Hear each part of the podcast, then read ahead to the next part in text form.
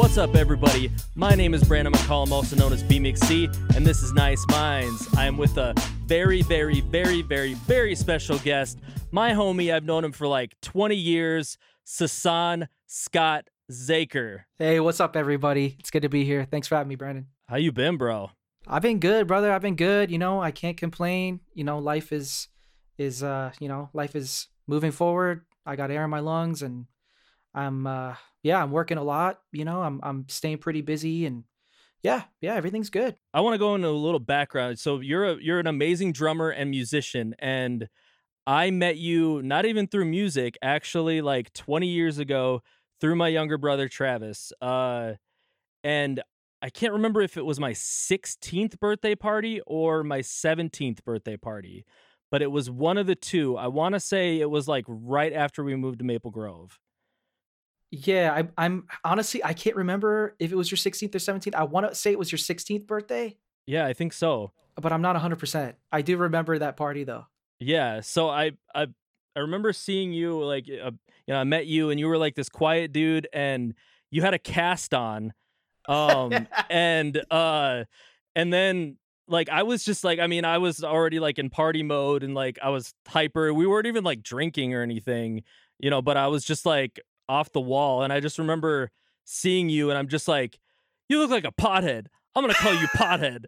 And I don't know if you remember that. I do, I do. I think you called me pothead for like a while after that. Probably. Like until we until we started hanging out, like, and doing music shit, I'm pretty sure I was just pothead, like one of your brother's like pothead friends. And it was funny because like I smoked weed, you know, like I like I don't know, I don't know where that came from. I was just this fucking nut case. Um,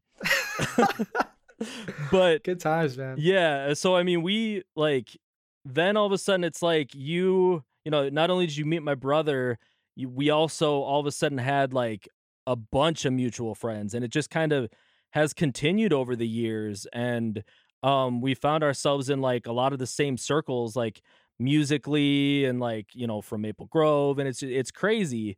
Um, so I know you're, you're originally from San Diego, but your family moved to Maple Grove in like the early two thousands, right? Yeah, that's correct. Um, so my mom and I moved to Maple Grove in two thousand. Actually, I'm sorry, in two thousand one. Oh, okay. Um, and yeah, that was the first time I, I, that I was up there. Um, we came straight from San Diego. Uh, we went straight to Maple Grove. We didn't live in, we had no context of Minnesota or anything outside of California, really, as far as living goes. Um, actually, well, myself, I, I should speak for myself. My mom was from London. So, um, yeah, we, we, uh, I have, um, an aunt and uncle on my dad's side, and, and cousins, uh, their kids, um, who are like my big brother and sister. They are also, they were living in San Diego about six years prior, and then they moved up first. So then they're the ones that convinced us to, to move up to Maple Grove.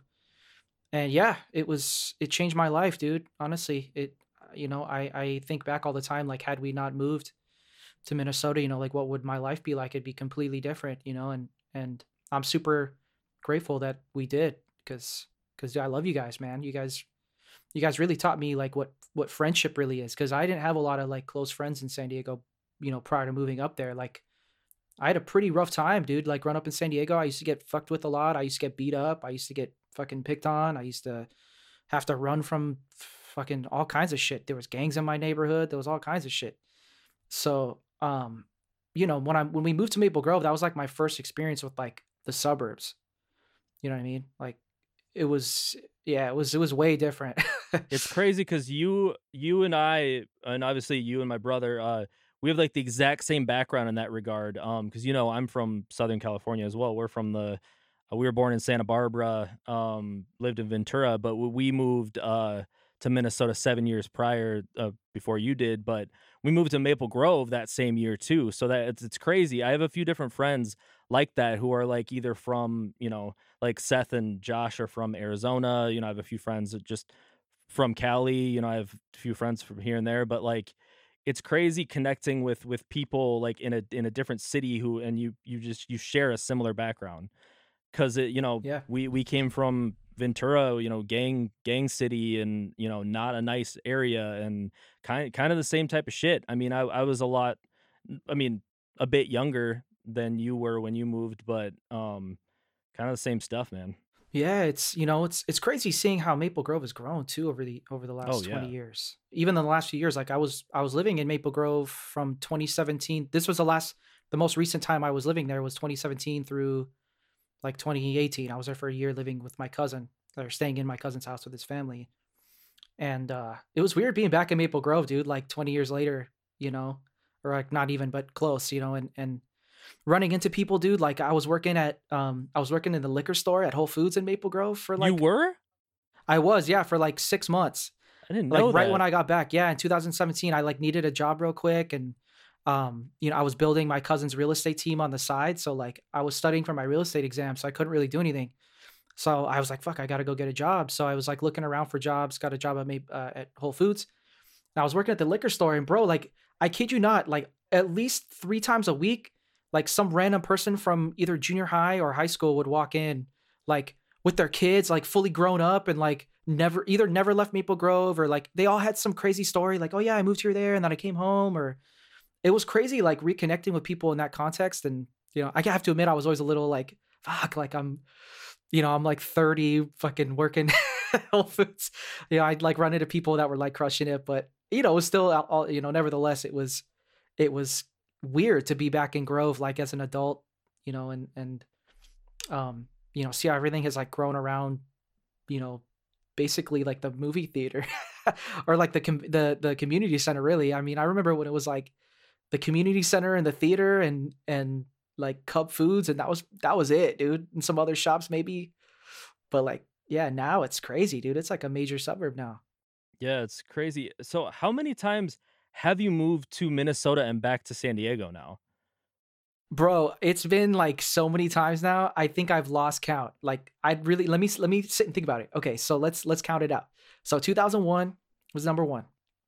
And then I moved back to Cali. Uh, fuck. Okay. So I was in seventh grade. So seventh, eighth, ninth grade. So four years later. So two thousand four. No, I'm sorry. two thousand five. I moved back to San Diego. In my like end of my junior year. And then I was in San Diego from two thousand five, two thousand six, two thousand seven. I moved back for for college. Yep. To go to McNally. Right? So that's three. And then I was there pretty much from two thousand seven through two thousand twelve. And then I moved back to um then my mom died and I moved back to Cali like shortly after that. So then I was back here two thousand twelve through um, two thousand seventeen. And then I went back and then I and then I came back up to Minnesota, and I just came back. I was there twenty seventeen through uh, twenty twenty. Word. So, yeah, it's been it's been a crazy it's been a crazy decade, or crazy twenty years, I should say. I bet. So speak I mean, speaking of the last twenty years, so when did you get your start with music? Like when did you start drumming and stuff? I started drumming like shortly after I moved up to Minnesota. So I want to say it was like two thousand two. It was like two thousand one, two thousand two. That's when I got my first kit. I was like in junior high, like eighth or ninth grade. I think it was ninth grade. And dude, I hit it hard, dude. As soon as I got my kit, I was like, because here's the crazy thing. A lot of people don't know this. Like people ask me all the time. They're like, hey man, how'd you like, how did you learn how to play drums?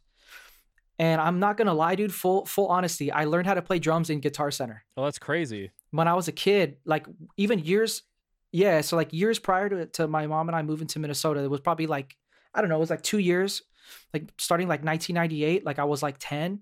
Um, my mom was working like three jobs and she couldn't afford like daycare or anything like that. And my grandma had moved to the U K. So like there was nowhere, and they, you know, they were taking me around, like making me sit in their, you know, different workplaces and stuff. But it was at the point where she would just be like, all right, you know, even on weekends, she'd be like, all right, I need to do shit. And she just wanted to drop me off somewhere. So she would legit drop me off at Guitar Center and then like leave me there for like four hours at a time. And then she would just like come back four hours later and pick me up. So it was like free daycare, you know, and I loved being in there because, you know, I started like really wanting to play drums when I was like eight, but we couldn't, I, you know, we were living in like tiny little studio apartments. Like I couldn't get a kit. We were broke. So I used to sit in my room with like headphones on and I would listen to like all my favorite albums, dude. I would listen to like Nirvana. Like I remember that was an album I really started like, like Dave Grohl. It was like, holy shit. and fucking, you know, all those like new metal bands like Korn and fucking Limp Bizkit. Like my cousin was turning me on to all this like rock music and shit. And I was like, oh my God, the drums are so fucking rad in all of these, in all this music. And so I would go to G C like once a weekend.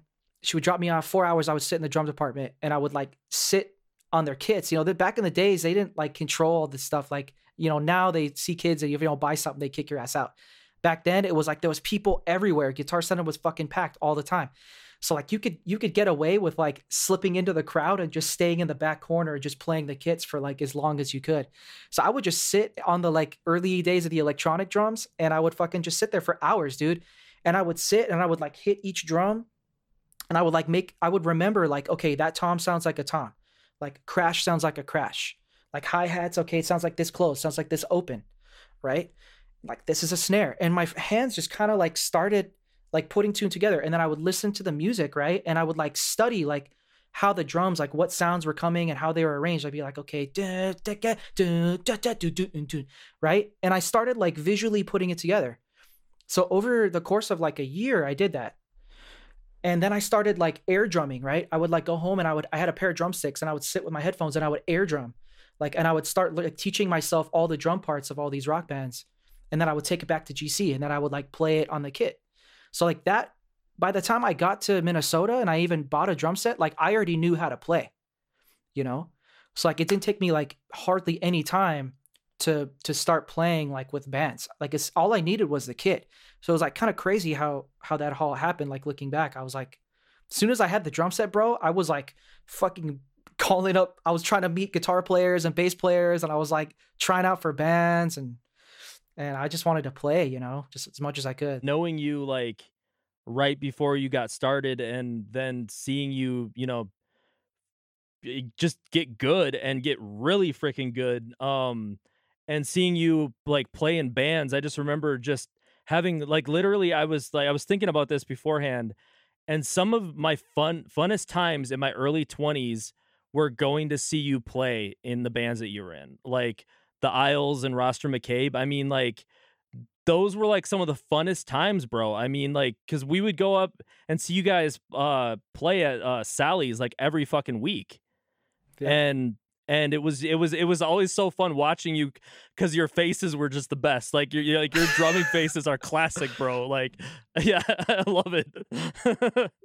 All my weird ass faces. Yeah. I still do it, dude. I, yeah. I still do that shit. Hell yeah, those were freaking classic. So uh, um so yeah so like I said, you were you were in a bunch of different bands and um just an impressive ass drummer. Um thank you. How many bands have you been in, really? Dude, I'd say like that's another thing, I've lost count. Um you know, I've I've I've gathered a reputation in Minneapolis as uh as like the flakiest drummer I think that's ever that's ever lived. Because I have a I have an unfortunate reputation that I'll join like a fucking sick band at like a very early stage in their development, like before anyone knows what's up. I guess, and maybe it's like there's like some maybe I have like a weird intuition about bands looking at it in this angle. Like I start, you know, I find out bands like back in the days, I would like find a band really early in the state. Like The Isles was a perfect example. Roster McCabe, perfect example. Like when I when I tried out for Roster, they'd only been a group for like less than a year, and they weren't even really a band yet. They were like they were like coming out of being like an acoustic trio, so it was just Drew and Mike and Alex, and they had experimented with like, you know, drummer and a drummer and a bass player for hire, but they didn't really they weren't a band yet. Um, but I don't know. I guess I always find these bands really early on, and then I I go hard with them, and then we develop it like. And then a year in or two years in, I'm like, all right, guys, I'm out, you know, like I'm on to the next thing, you know, and, and maybe I, I don't know why. It's not that I, I don't love every single band that I've played in. And I, and I love all the, the players I played with, like, you know, they're all my brothers and sisters that I've, you know, mostly brothers, but, um, yeah, it's, I've probably played for like at least twelve bands over the years, if not more, um, That's like consistently. Up. And I've gigged with probably over a dozen more. So, um, yeah, it's been, it's been a ride, dude. Yeah. I, I, and they're all different genres too. That's one thing I've always been really like, you know, adamant about playing with just any kind of genre that I can, you know, like, you know, I remember Todd from the Isles, like couple, I don't know, maybe it was like six years ago. It was long after I was out of the Isles. He was, he was playing, he had started like a, like a cover, like a country cover band, like a country rock cover band. And he hit me up and he was like, hey man, like, you know, I know it's been years, but I don't know if you'd be down to play like a couple gigs with my cover band. You know, we're like doing pretty good and playing this, whatever, playing this bar gig. And he's like, would you be willing to come rehearse? And he was like, just to let you know, it's like pretty much country. And, you know, he didn't expect me to be like cool with that. And I was like, nah, you know what? I was, I've never played with a country band before. He was like, do you know any country music? I was like, absolutely not. So I went into the rehearsal, dude. He sent me this whole list of songs. It was like all this pop music and country music that I I'd really never heard. And, uh, you know, because I don't really keep up with, with pop as, you know, as much as I should. And uh, especially in the country realm. And uh, yeah, so I just like, dude, just grinded through these rehearsals. And I was so out of my element, dude. Like his band was like, bro, like, where'd you get this? Like, where'd you get this drummer? You know, because I just didn't fit at all. But, you know, I, I brought my own flavor to it. I think Todd really liked it. But I was, you know, he likes, he likes the weird, the weird vibe that I bring to bands. So um, yeah, long story short, I played two gigs with them and, you know, it was weird. I didn't play, I didn't play like to the record at all. Like I was like, I was just like making stuff up. His band, like I remember his guitar player kept looking back at me like, dude, what are you doing? That's not how the song goes. Yep. And I'm just in the zone, just like having a good time. So um, yeah, I don't know, man. I just like to play. I've I've played with a bunch of groups, so it's it's been a it's been a it's been a nice ride.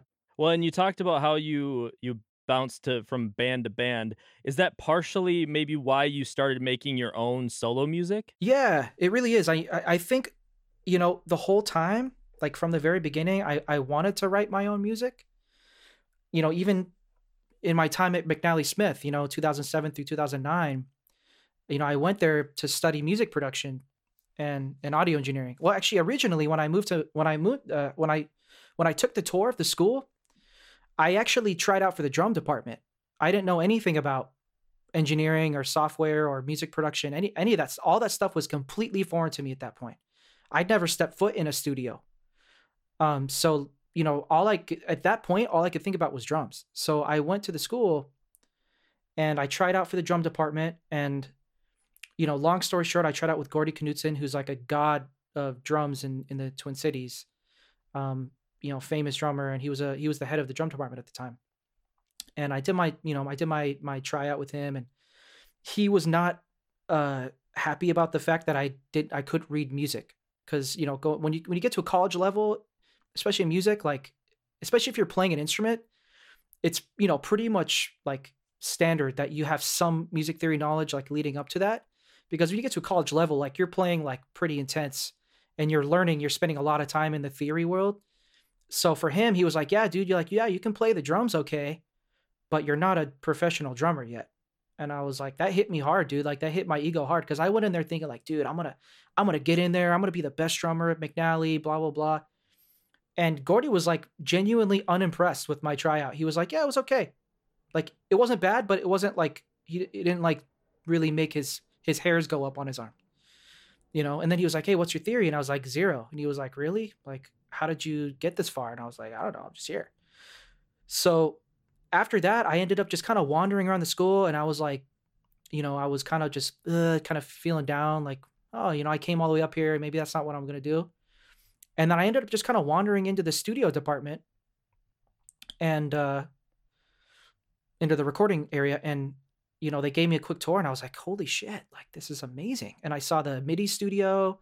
I saw like, you know, the main studio and they, and it completely flipped my, my whole lid. So I, like that day I switched and I tried out for that. And then I ended up getting into that. And yeah, since then I spent those next two years pretty much focusing on, you know, obviously Pro Tools, same stuff that you did at, at, um, at uh, N P R, um, or I P R, sorry, not N P R, I P R. Um, yeah, so that's really where I started. But then, you know, I kept playing drums and I kept playing with a lot of bands. So that was, that was still, you know, something I wanted to do. I was playing with groups in, funny enough, the ironic thing was once I, like in my second year at McNally and I started meeting all the other musicians like Kevin Gastonguay and, and Trent Barstool and all the other heavy hitters that were there, had Ruben, you know, Ruben Rodriguez and all of them.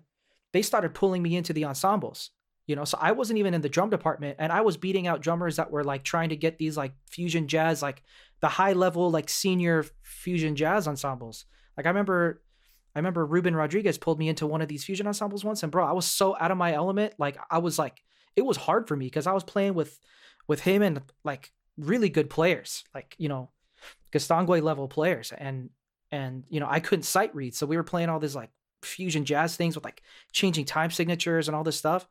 And dude, I had such a great time. Like it, to this day, you know, it was, it was, that was such a big learning experience. But, you know, at the same time, I was learning Ableton. You know, I remember, I remember stumbling across Ableton like version two, and they had it on one computer in the, in the media lab, and no one used it. No one knew what it was.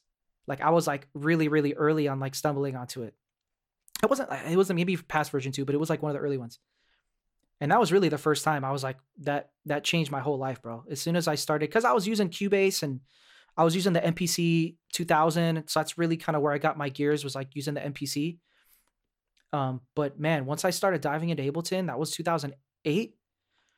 It just changed everything for me. So yeah, I, I, to answer your question, I think I always wanted to make, to write my own music. I think all of that stuff kind of led me, you know, to to the place around, you know, I think it was around two thousand ten. Where I started like really like writing my own beats and, and, you know, wanting to put out my own music. That's dope. Yeah. Cause I remember hearing that you were doing that and I was like, oh shit, that's fire. And so some of you like, like right away, I, when I started hearing your earlier beats, I was like, damn Scotty. I mean, not only can you kill it on the drums, you're killing it on this too. And I had already been, I think eight years deep at making beats at that point or something like that. I remember coming to your home studio like way back, dude, when and and uh, you were the one of the first people that showed me um, Reason. I had never seen Reason before, and I remember you were like a master of Reason like way back then. Yeah, dude. I mean, I, Reason, I don't really use it as much anymore. I still have, I have, you know, like the previous version, not the latest version, but um, I, I'm mainly Logic Pro and Pro Tools now. Um, but Reason is is the shit still. I mean, I. I have so much love for that program. I, I love going back into it and just, just fucking around with it. Cause, cause yeah, that's how I got my start, bro. Dude, I actually, I actually bought the most recent version of Reason, and dude, it's sick. Oh yeah. It's, it's sick. I, yeah. I still don't really like sequencing in it, but, or it's not that I don't like it. I just don't really know how to do it that well. Dude, some of the synths they have in there and the samplers, I'm like, man.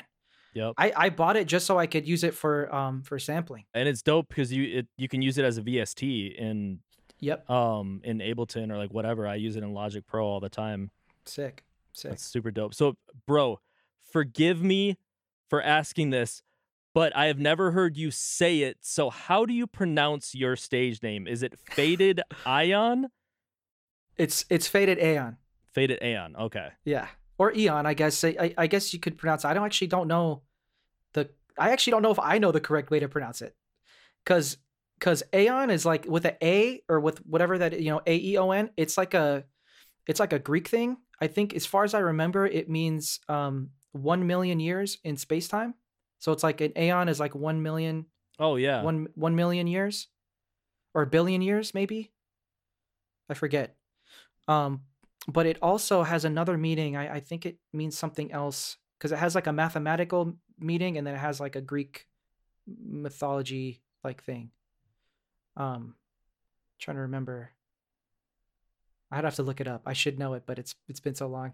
You know how it is, man. You're just nowadays. You're just trying to find a stage name that someone else hasn't taken already. Yeah, straight up. I mean, I don't. I I, d- I doubt there'll ever be another B M X C. So um, as much as As much as I've tried to and wanted to change it, you know, I have my nice guy moniker, but um, I I don't I don't think I'll ever change B M X C. I'm just I'm stuck with it. It's been it's been twenty plus years. I think I got that nickname from a friend right before I moved to Maple Grove. So, um, yeah, I don't think I'll ever change it.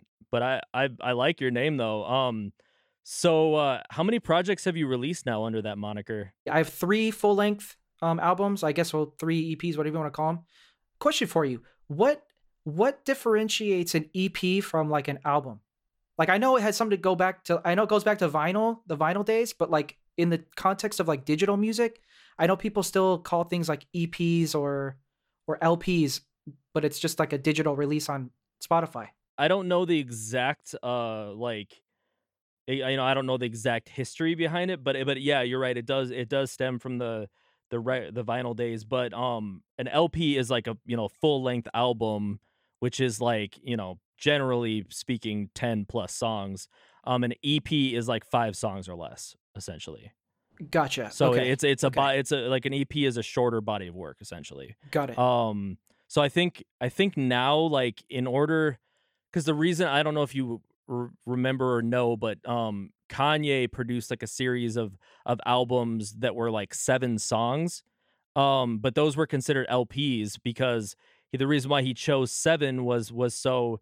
He could be like n- Grammy nominated essentially because uh, supposedly you can't be Grammy nominated with E Ps. Oh, so and so I think I think I think I so I, essentially I think I think E Ps are are are six songs or less. Gotcha. Okay. So and then L- LPs are you know anything longer than like seven or you know plus. Interesting. I've always wondered about that. So I guess essentially I've released three E P or three L Ps. So. Um, yeah, and it's, and I've also released a beat tape. So I, I kind of, um, you know, I want to, I kind of have this like sampling experiment. And to be honest with you, like the, the world of like hip hop sampling, and I'm sure you have a lot of insight into this, has always been kind of like a murky territory for me because specifically not the process of sampling, but more so like releasing sample based music. Because I know that obviously you have to like clear samples and you have to find the artists and like pay them. And that whole process seems like ridiculously complex and kind of like kind of crazy. And I've always wondered, like, there's no way that every single artist that's sampling music that's releasing it is going through that process. No. I have to assume like a lot of them are just sampling and releasing it and just like whatever happens, if it makes money, then, you know, if they get sued or whatever, all right, cool, I'll just pay the whatever. So I've always wondered, like, I've, I haven't really spoken with a lot of other like producers who do a lot of sample-based music. For instance, one artist I really like is Flaming Ghosis. Have you ever heard of him? Uh, yeah, I think so. So like his music is like sample heavy. It's pretty much built like entirely on samples. I'm pretty sure he only adds like drums, bass, some keys, but his all of his music is entirely samples and like not just like little bits here and there. It's like choruses and stuff from like famous soul records. So I was I just wonder like how artists like him like release all that music and don't get like any backlash or any kind of, you know. So anyways, on that subject, I re- you know I released an uh, uh, uh, a sample based like album, but I only released it on Spotify. Or I'm, I'm sorry, not on Spotify, but on SoundCloud. So I didn't put it on any like platforms where I could make money off of it. I just put it as like a free, and on and on Bandcamp too. So you can download it for free. It's like a free thing. So I'm just like, all right, if I don't make any money from it, then no one can sue me. So yeah, I I, I guess if you want to count that L P four, um. That's, yeah, so I've released four so far, and um, I've been pretty consistent. You know, I've been doing about one, you know, one album per year.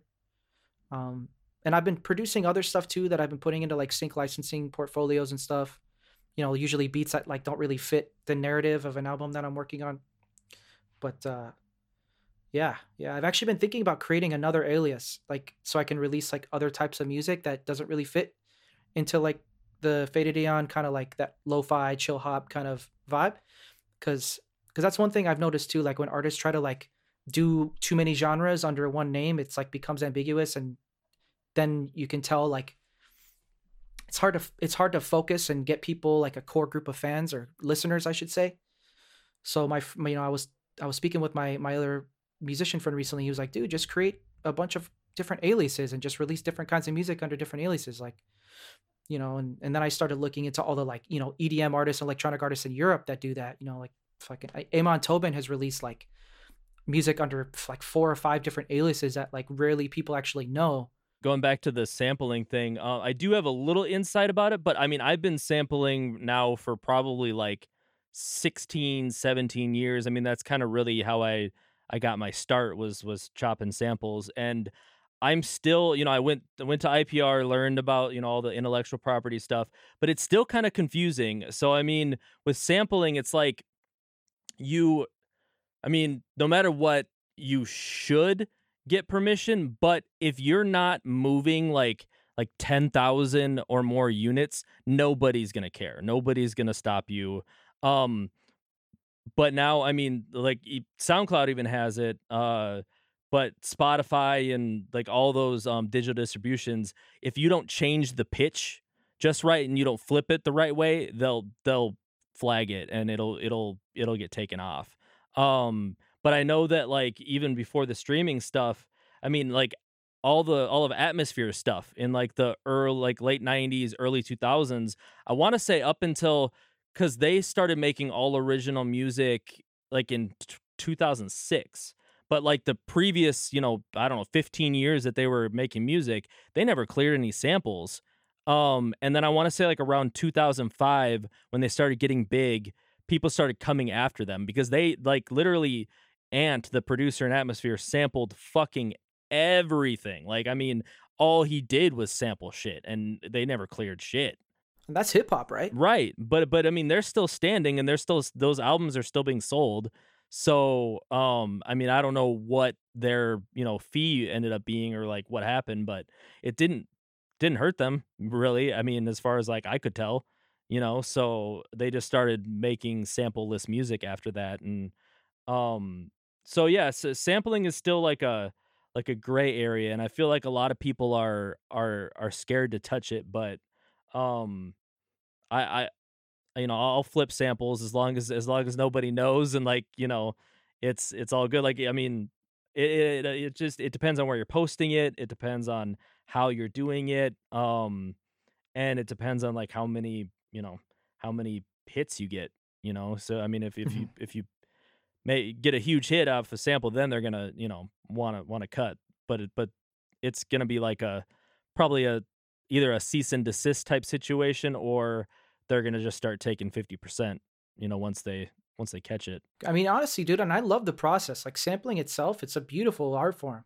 Like, oh yeah, it's a whole other art form. Like it, honestly, yep. in the, in the production world, like, you know, I, I, I consistently dig into producers and artists who are like really unique samplers. Um, you know, like who's a, who's a really good example of that? Like, like R J D two.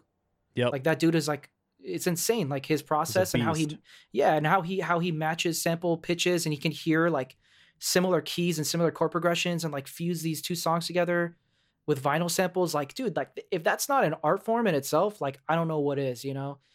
So yeah, i i, I really want to do more music like that. Um and yeah, it's just a fun it's a fun process. I've always been a little intimidated by like the post, like just releasing it. I'm like, oh shit, if I get in trouble. So yeah, now now hearing you talk about it, I think I'm gonna like intentionally like just do some more sampling, man. Yeah, I mean, but like I said, you got to be careful with uh like where you release it, and um you know, always always alter the pitch. You know, always like alter the pitch and yeah. you know, manipulate it in ways to where their like algorithms can't really track it. Um, just so it doesn't get taken off of any sort of platforms. Um, that's what I would cool. suggest, because I I've definitely had friends who have who have sample stuff and it's just gotten taken down right away. And I, I've had actually Crazy. my uh my mixtape that I released um like six years ago, um that got taken down. Oh shit. But then I re-up re-uploaded it and now it's it's still sitting up there. So I don't know. It, it's weird. I think I think sometimes people people are bitches too, and they they fucking report it. Yeah. Um yeah. And so, you know, they'll they'll be like, oh, this has a sample or whatever, because I think that's what happened to me. So I think they fucking um reported it. But yeah, I, I feel like sampling still gets a bad rap, but that that's how hip-hop was built. Yeah, like it was built off of sampling, and that's how, you know, I I, I still am huge with sampling. I mean, I, I know minimal music theory, but um but I mean, it's I've done it for so long now where like I just I know how to like like blend two songs together. I know how to make samples fit, you know, I know what works, you know, but that is my process, is like, is taking loops and samples and, and chopping it up, flipping it, and, you know, uh, changing the semitones, all that shit, like adding effects, whatever, you know, that, that's my process. I'm not a, you know, I'm not a classically trained musician by any means. I don't know how to, I still don't know how to fucking play the piano, um, or really like Same. any, any instrument really. Um, So, yeah, man, I, I hate that that sampling still gets such a bad rap. I think the more you, we educate ourselves and, and just appreciate the process, man. I mean, especially as a producer, I don't know if you feel this too, is like the deeper you go down the rabbit hole of like, you know, just anything, man. Learning, like, getting more proficient with a D A W, or getting really into, like, E Q techniques, or pretty much any kind of, like, technique that any any of the hundreds of rabbit holes you could get into in music production, like synth, you know, synth program, like modular yep. synthesis, or, you know, like proper compression techniques. What's the, you know, difference between analog and digital algorithms? Like, you could go down these rabbit holes all day for years, right? And and then, you know, you naturally, you know, you progress and you learn more and more, and, and your proficiency grows, right, with with the software platform that you're in, right? So naturally the mind kind of gravitates towards, like, okay, if music isn't, like, I don't know how where I'm going with this, but you know what I mean? Like, I'm trying to focus more on just, like, the music. Like, I don't even care how people get there. Like, I used to kind of, like, troll on people that had, like, really uh, like a like a overly simple process, or like, oh man, like, you know, like they didn't, like, the mix was horrible. Like, they wrote this beautiful song, but they didn't, like, take the time, or they just, like, mixed it horribly, or just, I don't know. I'm trying to think of a of an example. Like, okay, here's an example, right? So Deftones is one of my favorite bands in the whole world. Like, they can do no wrong as far as I'm concerned. But they released an album called Gore, like, I want to say twenty seventeen, twenty eighteen. And dude, I don't know, bro, to this day, I listened to it, and I've had to listen to this album, like, a bunch of times to, like, change my perception of it, because the mm-hmm. first, like, couple months I was listening to it, bro, I thought it was just, like, garbage. Like, I couldn't believe that they released this album. And not because the songs were bad, but because, like, whoever recorded it and mixed it, dude, it sounded like it sounded like a first year I P R student, like, recorded it at a music school and then, like, tried to mix it and then released it. Like, for reals, like, li- like go and try and listen to one of the songs. That's why I couldn't get into lo-fi at first, bro, because a lot of lo-fi just sounds like it's just mixed so shitty. But in there lies a crazy thing. Like, it's done intentionally. Yep. Like, so when I went and, like, researched the band or researched the band's process on that album, it turns out that they intentionally, like, went into the studio, recorded it all to tape, all pretty much, like, raw, like, raw as hell, on, like, almost all analog equipment. Obviously they did it in Pro Tools, but, like, they intentionally wanted it to have that that grittiness, that kind of, like, that underproduced, like, it was just, like, kind of going back to their core, their their roots. And same with lo-fi, dude. Like, you know, I since then I've di- I've dove into that lo-fi process, and the funniest, most ironic thing is now I'm using, like, plugins that are intentionally degrading the sound, like adding, like, basically running it through, like, cassette tape emulation plugins, and, like, tape, and, you know, cassette or uh, analog tape emulations, you know, adding flux, deep, you know, messing with the pitch, um, adding, like, white noise, like, to simulate cassette tape. Like, the fact that people are making plugins, like, very sophisticated plugins, in order to bring us back into a lo-fi space, I think is just, like, the funniest, most ironic thing. But um, yeah, you know, that's, I'm kind of just trying to just enjoy, like, music, you know, more. Same. Like the, you know what I mean? Like, after a decade of production, you know, it's really easy to become, like, cynical and and kind of judgmental, you know? And I see a lot of other engineers and producers that kind of just turn into these really judgy, like, cats. And I'm like, yo, man, like, we can't forget that, like, music is just a beautiful thing, and it doesn't matter how you get there. Yep. As long as the song hits and it hit and it hits you and and it means something, you know, it might not be the coolest or whatever, the most complex progression. Like, for me personally, I'm trying to, like, break out of, like, you know, I've gone a couple years, like, trying to learn so much about jazz theory and, like, learn how to, you know, put together, like, the most complex chord progression so I can make music that, like, Gastonguay would write, you know what I mean? And then I hang out with him and he's like, bro, just, like, write something simple. He's like, dude, the, my favorite songs are, like, two chords, you know? Hearing that come, like, hearing that from a guy who's, like, the most ingenious piano player I've ever known in my life that could play, like, literally anything, to have him tell me, like, yo, man, like, I like songs that are simple a lot. Yep. I'm like, damn, like, I would never expect him to say anything like that, but it's real, you know? It's, like, doesn't matter how complex it is or how you get there. It's just, music is meant to to feel good, or meant to feel something. Yep. Whether it's good or bad, or or any kind of emotion on this on that spectrum, it's meant to just feel. Yep. And that's that's what I've realized too. I mean, especially with um with hip hop in general. And I, I talked about this briefly on the last episode that I did, but um because because the last dude that I, I talked to, he talked about um like how I felt about about rappers that don't write their own lyrics. And we we kind of um got into, you know, Like I, I thought about like why I really like music, and you know, I, I went through my phase of like only underground hip hop, you know, no mainstream shit, this and that. But now I'm like, if it slaps, it slaps. Like if it, it like I'm all about vibes now. Like if it if it has, you know, some sort of vibe or some sort of sonic quality or just something about it that that I I like, you know, I, I'll listen to it. So like I'm that, I'm into so much different stuff now that I probably wouldn't have fucked with like fifteen years ago, because I'm I'm way more open to different processes and techniques and just sounds in general. And and you know, up until like, I mean, I, I remember I was at I P R and I was talking to somebody, I, I don't remember, so lo-fi got brought up and somehow, and I'm like I'm like man, I just I can't get into lo-fi. It's like they're shitty mixing on purpose. Like it's like they're they're just because I, I you know I'm I hung out with Mingy, bro. Like Mingy makes the most like like high high quality like beautiful mixes that you'll like ever hear in like the rock and hip hop space, you know. Yeah. And he, like I just came from that school of thinking, so I was like I was like oh I just I can't get into these shitty fucking mixes. And but then I had to just really just like like dive down, and and people were like comparing my beats to lo-fi back then too, and I'm like I'm like I don't, you're saying I, I mix shitty, bro? like like come on. I'm like I would I would get all like pissed off about it, but now I'm just like nah, like that it's a style, it's a it's a flavor, it's a you know it's a vibe, you know it's it's it's all about just like you know finding a process that works for you and making the music that you want to make, you know.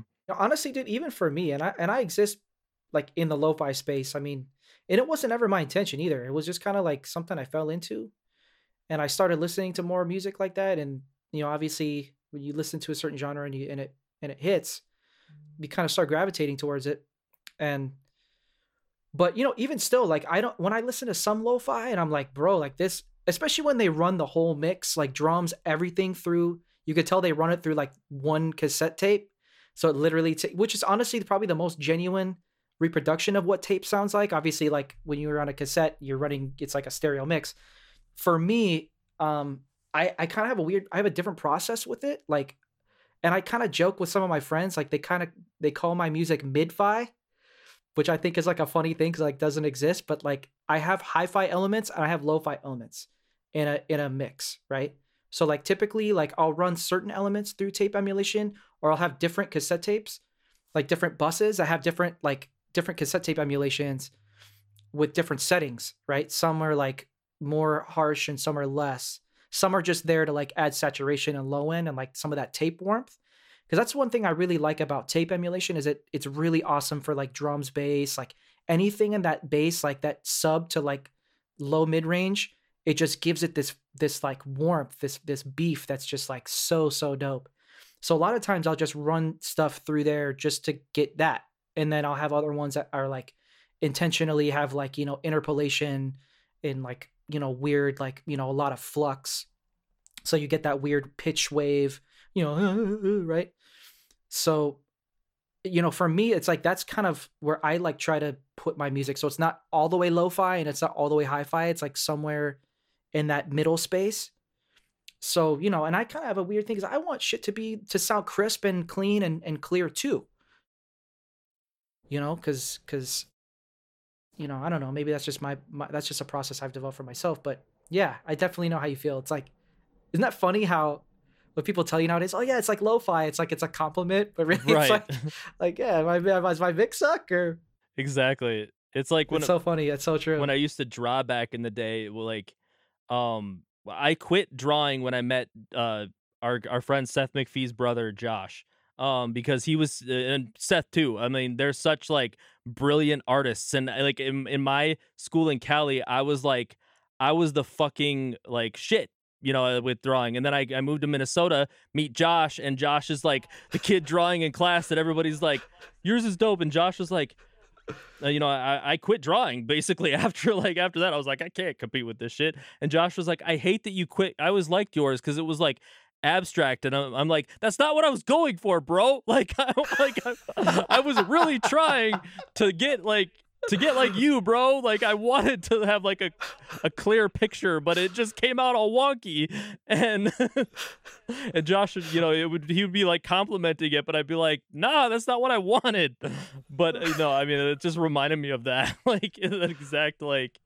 Like that just so like funny. Somebody means it as a compliment, but you're it's not exactly what you want it to be, so you take it as like offensive, you know. It's interesting. I guess it's like food, you know. I I'm more and more kind of comparing music and food together, you know, as I like learn more about the culinary arts. It's like because we all, you know, we all perceive like flavor differently. Like one thing might be salty to one person and it might not be yep. salty to another person, or like with spices and with different flavors, right? We all have different tolerances and different perceptions of flavor.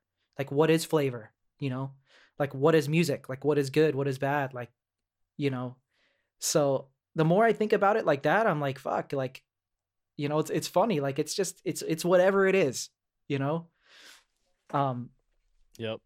I, I yeah. And the more I try to look at it in that light, it kind of helps me, like, just kind of grow as a as a as an artist and as a musician, I think, to just kind of, yeah, just, stop. I'm, I really just over the, you know, you've, you've told me this so many times over the years, like stop overthinking, bro. Yep. You're like maybe one of, I, I, a lot of people, I have to say like many, many people, my close friends, you know, fellow musicians and producers over the years, I've been like, told me the same thing. Like, dude, you overthink like your process, like way too much, like stop overthinking.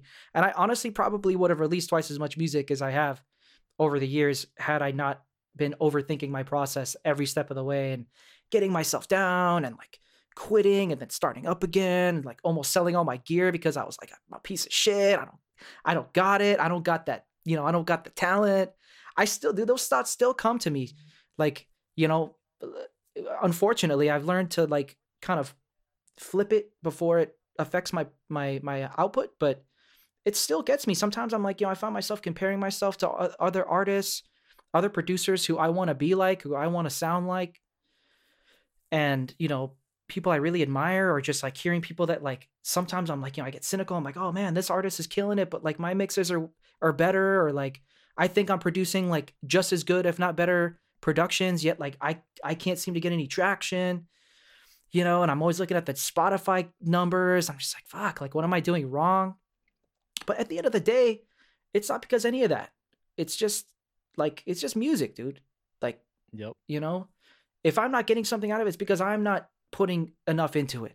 Yep. Or because I'm I'm I'm talking myself out of doing putting putting myself somewhere where it gets uncomfortable. Yep. Right. So like I'm, you know, dude, like it's crazy. Like ten over ten years as as a musician and a producer, and I'm just learning this shit like now, you know. So, you know, I'm I'm like yelling that stuff off the rooftops to every other artist. Like young, you know, every time a young producer comes to me now and they ask me for advice, I'm just like, dude, don't overthink your process. Just, just have fun. Yep. Just have fun. That's crazy that I told you not to overthink things, because I'm the captain of overthinking. Like, uh, may, may, and I, I think that I often find myself like you, like telling younger, you know, producers not to make the same mistakes that I make. So that's probably why I told you that. Because I mean, I've come out with a total of like three full projects. But I've been making music now for twenty years, bro. Like, I should have, like, ten by now, bro. Like, I've come out with three full projects. And, I mean, I've, I've, I've, you know, done countless albums for people on my record label and, you know, other other artists and stuff like that. But of my own music, like, I am the biggest overthinker. I'm the biggest self-critic. Um, I'm finally, like, I... I I think I'm kind of announcing it on this, but I'm going to make a formal announcement. Um, I'm going to release a new song that I wrote um, for my mom. Um, finally, like, and I, I don't Dope. think I, I haven't released like anything on like, like an official streaming platform in years. So I'm finally going to do like an official release of a song. Cause, cause like it's coming together, and I'm like having all these like breakthroughs with my production and my, like, my own, like, I'm trying out new vocal, like, techniques and um different tuning effects and vocoders and all this shit. And I, I just, like, had this breakthrough where I'm like, holy shit, like, I'm I'm loving what I'm creating now, finally. And I'm, like, you know, I, I, I still, I'm still really a lot of people like my mixes, and I and people come to me for mixing, but I still I still compare myself to other like people when it comes to like mixing and shit. So we're I think we're always going to be our biggest critics, especially when we have like the taste that we have and we've been doing it for so long and we care so much about the craft, you know? Mm-hmm. So mm-hmm. I I think that's what it is. It's just it's just caring. We care too much. Yeah. And you know, not that comparison is bad. It's it's positive if you allow yourself to grow and get better. Yeah. Right? Like obviously we're always going to like when we're learning, we're always learning from other people who are better than us. You know, whether whether you know, I guess not better, but just more experienced, right? Yep. Because better or worse is a is a is a relative term, relative terms, but but you know, we're always learning from from a wiser, more experienced individual in in the space that we're in, that we're learning in, right? It's a positive thing. But when we allow it to hinder our process and to and to make us turn inward and be like, oh man, like we're never going to be good enough or whatever, that thought process goes on, that's where it starts to turn. So yeah, I think, you know, comparison is good, but, but, you know, like you just got to allow yourself to grow and, and, and, and just keep doing it. There's a saying, and I can't remember what the saying is, but it's like comparison is the thief of joy or something like that. And it's, it's really true. Um, I don't know if that's a, the exact expression, but, um, I mean, yeah, at the end of the day, we, we need to just be, just fall in love with the process, you know, and, and just have fun with it and enjoy what we're creating. And yeah, I mean, I, I think, I think I've finally allowed myself to do that. And, um, I mean, especially since like the, the song that I wrote recently has to do with something that's very close to my heart. And I, but I found myself making the beat for it Um, right after my mom passed, or like starting it and like crying as I was making the beat. And then um, it was stuck in my head for days. And I was like, man, I love this beat. And then I finally sat down to start start writing lyrics. Like it, this was over like months of, of time that I've been like working on this song. And I sat down to write the lyrics. And as soon as I started writing, I started crying as I was writing. And then as like I started uh, recording and nothing was coming out, and I was just like, I like nothing was coming out the way that I wanted to, to sound. And I, I was like, I was trying to sing it, and I was like, it was just sounding off. And I'm like, this is not sounding good. This is not how I want it. And then I'm, you know, I'm, I'm fucking around in my, um, in my D A W, and I, I start putting plugins on, and I, I, I tune it, and like I found this effect, and then like all of a sudden I heard it and I started crying because it was like exactly what I wanted it to sound like. And I was like, it I didn't know that my shit could sound like this this good, you know? And like I think it's just it, it's just being in love with what you're doing, and like and um trusting what you're doing, and you know, I I, I guess just being fulfilled with it, you know. I think I think that's um that's what I'm finding again. I'm finding being like being fulfilled by creating. I mean, it's you know, it's kind of going back to that whole thing, like, you know, why why we're writing a song and how we want to get to the end product, right? Like obviously when you start a song, like most of the time, I, I like to think it comes from an emotional place, right? Obviously sometimes we're like, okay, I got hired to do a track, or I, you know, whatever the case may be, if you're, especially if you're a professional producer, musician, like out there doing it as like a commodity, you know, obviously you have like goals and you have to produce like a certain amount of content. So, you know, I could see going down that road. Like it's not always like coming from like, okay, I'm like feeling something I'm trying to portray in a song. Sometimes you're just like, I need a, I need a rock pop or rock pop tune at this tempo, and I need it to be three minutes long. Right. So, but for me, I mean, I guess when you're like, and it, I guess it depends on what kind of artist you are. Um, you know, for me, I I really, especially for my my solo project, like every single song that I put on my on my albums, like has a very important place, because most of the time, like the eight songs that end up on that album started as like twenty-five. You know what I mean? And I've either not, and I never delete stuff anymore. I used to, but. Because I would just think like this, all the stuff that didn't make it was just garbage. But now I find other places like sync licensing and stuff to funnel it into, um, or I just put them in a in another folder. And I'm like, okay, if I get to an album that has that vibe, then I'll then I'll maybe funnel them in. So sometimes like songs that I end up releasing, I've actually written like years prior, right? Sometimes. But anyways, they they they typically have like a very important like emotional core, or like a a root system that they've come from from from me. And that's kind of the reason why it takes me a long time to finish songs, you know? But in that, I I tried to look at it like, especially now, like really recently, because, you know, years back, I used to start a song like, okay, what plugins do I want to use? Or like, you know, I I just want to use some like technique that I'd learned off the internet that I was really excited about, like some kind of like weird effect chain, or, you know, something very specific, like technical specific, right? Or like I knew that I I wanted a specific genre, or, or or something, but it was very rigid, you know. Sometimes, every once in a while, I would just like stumble across a sample, or like, like you know, like you said, you would just hear a melody, or you would just feel something. You would just open up a session, and like boom, you open up just just throw a random synth in there, or like whatever, and like all of a sudden you're flowing, like you're letting your intuition lead you, and you're not thinking about like, oh, I need to do this, I need to do that. You're just kind of like, you know, sometimes you just float into a sound. Like you've probably done the same thing. Like you just float into a loop. Yep. And you're just like, fuck, like next thing you know, two hours goes by and you've literally been listening to the same loop, but yep. It's so good. It's like, so, it's like hitting that core. It's plucking that heartstring so well. You're like, man, like you don't even want to like change it. Sometimes you're just like, man, I, I need to turn this into a song, but you're like, I could just listen to this and have this be like my audio mantra if I, if I really wanted it to be. So I, I really enjoy that process. Like, and it's, it's something you can't force, but you know, every once in a while you get lucky, I guess, and you just you just let your intuition flow, and it leads you down a path where you end up writing a song that really that really hits deep with you. And those songs, from my experience, end up being the ones that hit the deepest with other people. You know, yeah. Like the songs that I've released that really hit, that that even still I listen to them and I and I cry, like shit about my mom. Like, dude, my whole my whole album, These Fleeting Moments, was pretty much written like, you know, from.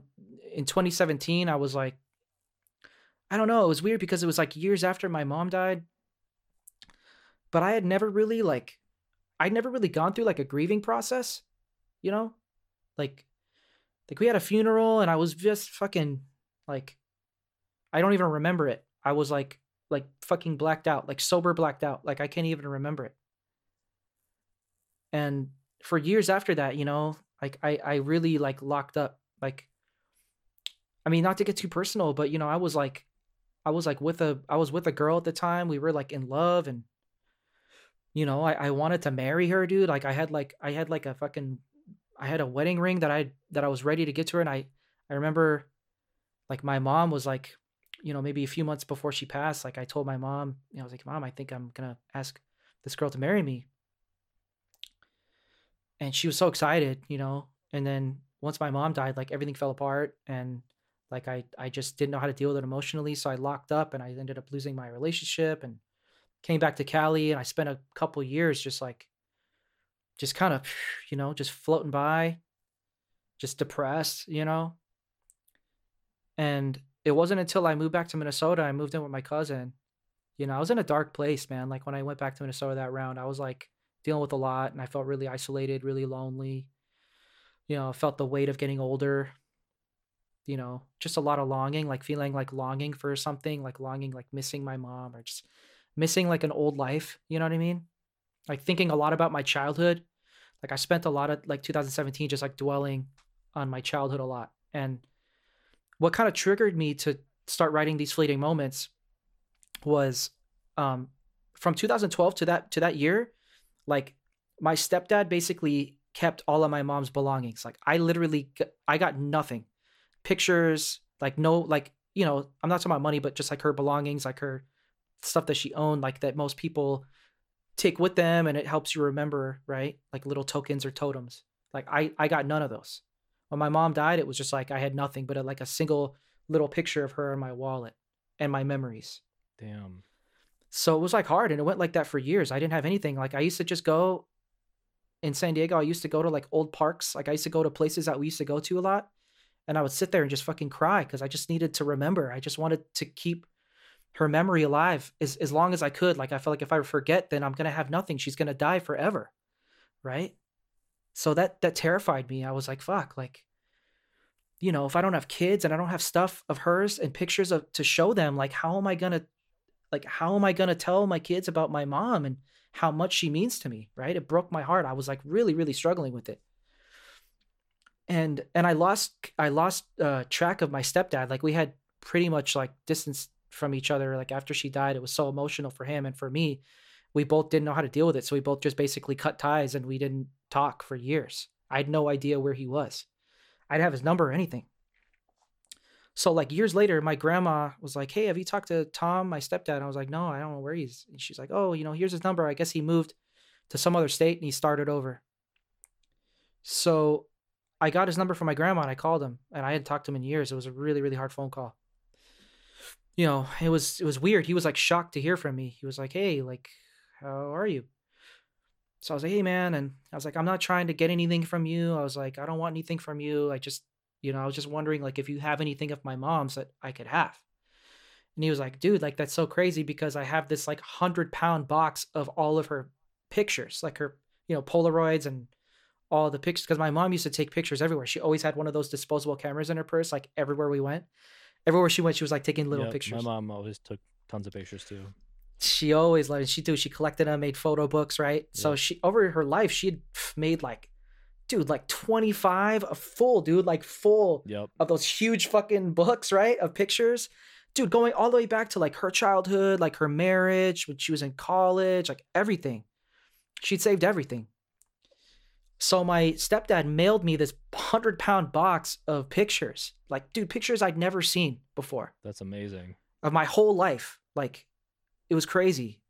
So I broke down, dude. Like, I started, I remember getting in, I, I, I, I opened the box and I spread them all out across my bedroom floor. And I spent like a week, dude, just like going through all these pictures, like one by one, sitting with them, like all these memories coming back to me.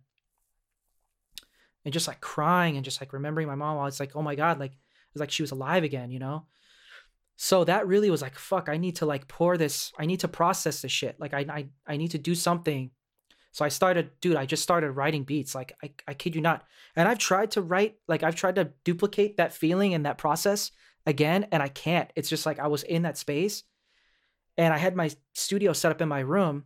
So I just like started just writing those songs, and it was like flowing out of me. It was like, dude, that was the quickest album I wrote. I think that album, actually, no, I mean, it took me like, I guess no, it took me like a few months, but it was just like, it felt like it was just like boom, boom, boom, boom, boom. And those songs, dude, like even now going back and listening to them, like they mean a lot to me, dude. Um, you know, Memories of Mum was one, and, and uh, May always reminds me, you know, like every time May comes around, like I always think about her, and I wrote a song about that feeling. So yeah, like to make a really long story short, like, you know, it's, I think they have to come from a place. And now those songs, dude, are like the most popular songs that I have. Like yeah, people, dude, people from across the world, dude, like people I've never met, like they'll usually find it through some like sync licensing portfolio, and they'll be like, yeah, dude. And they'll put it in our YouTube video or whatever. And then they'll message me and they'll be like, yeah, man, I found your music on whatever. And And they'll send me this whole story, like how it made them feel, and it helped them, rem- it reminded them of something from their childhood, or like, like, dude, those are the kind of messages that I get that like really keep me doing this shit, you know? That's amazing. And it's not like all the time, you know, maybe a couple times a year I'll get, you know, a message from someone like from Japan or from Brazil. Like someone from Brazil recently sent me this message, like, dude, I just, you know, I could tell he like translated Portuguese to English because it was like broken English, but like, just beautiful, man. Just, a, just beautiful messages, like heartfelt, you know? And it just kind of, it reminds you like the connection that, that we have as human beings. And this whole, yep. like, I don't know what music is, dude. Honestly, I try to sit down. I'm like, what is music? Like, it's crazy, what is this man. like thing that we hear and it makes us feel things? And like, you know what I mean? It's like, and it's like a timestamp for memories. Yep. Have you noticed that? No. Yeah, exactly. It's yeah, it's, it's nuts, man. I mean, and especially like hearing you talk about that. I mean, you know, cause I can relate fully having just lost my mom.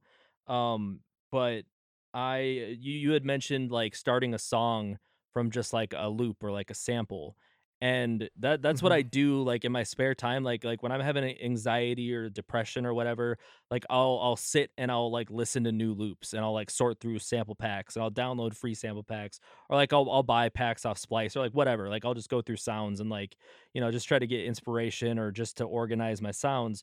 And I, I downloaded this pack like like a like a week or two after my mom passed, and I, I hadn't created anything yet. Um, like I hadn't even worked on a beat, and it was, I think it was probably like two weeks because I think some time, a little bit of time had gone by. Um, and I heard this one loop, and I was like, it, it, I knew exactly what, because it, it it felt like what I felt, like it, it like had this like this like sadness about it, but it was like it it it had the, like this lightness to it at the same time. And I was like, I was like, it's it's it's extremely sunny and it's extremely hot. It's June, and I just lost my mom. June is usually like when I'm like at my happiest because it's, you know, the sun is shining and like it's nice in Minnesota during that time. And I I knew like me- melancholy sunshine. I was just like, that's exactly what this song is and what it, what it needs to be, and that's what I ended up calling it. And hearing you talk about the, what was it, something May you said? Uh, May always reminds me is yeah a tune off of yeah um, that album yeah These Fleeting Moments. yeah it's it's it's crazy, dude. It's yeah it's I don't know, I I feel you, man. I mean, sometimes it's a simple, you know, during that process. Actually, that was one album, that was the first album I made where I didn't sample anything. Oh, wow. It was, and I played, I played all the instruments myself, like the piano, the bass, the guitar, the drum. I programmed the drums. Um, uh, everything was, was, was performed uh, by me. That's dope. And that's the only one I've done thus far that's like a hundred percent like that. Um, you know, so it's like simple melodies, yeah. you know, for me, a lot of those songs just started with one chord.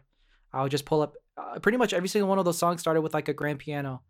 And I would just pull up a grand piano patch and I would just sit in my room and I would just like find a chord or two chords that were like as close to what I was feeling as I could, as I could find.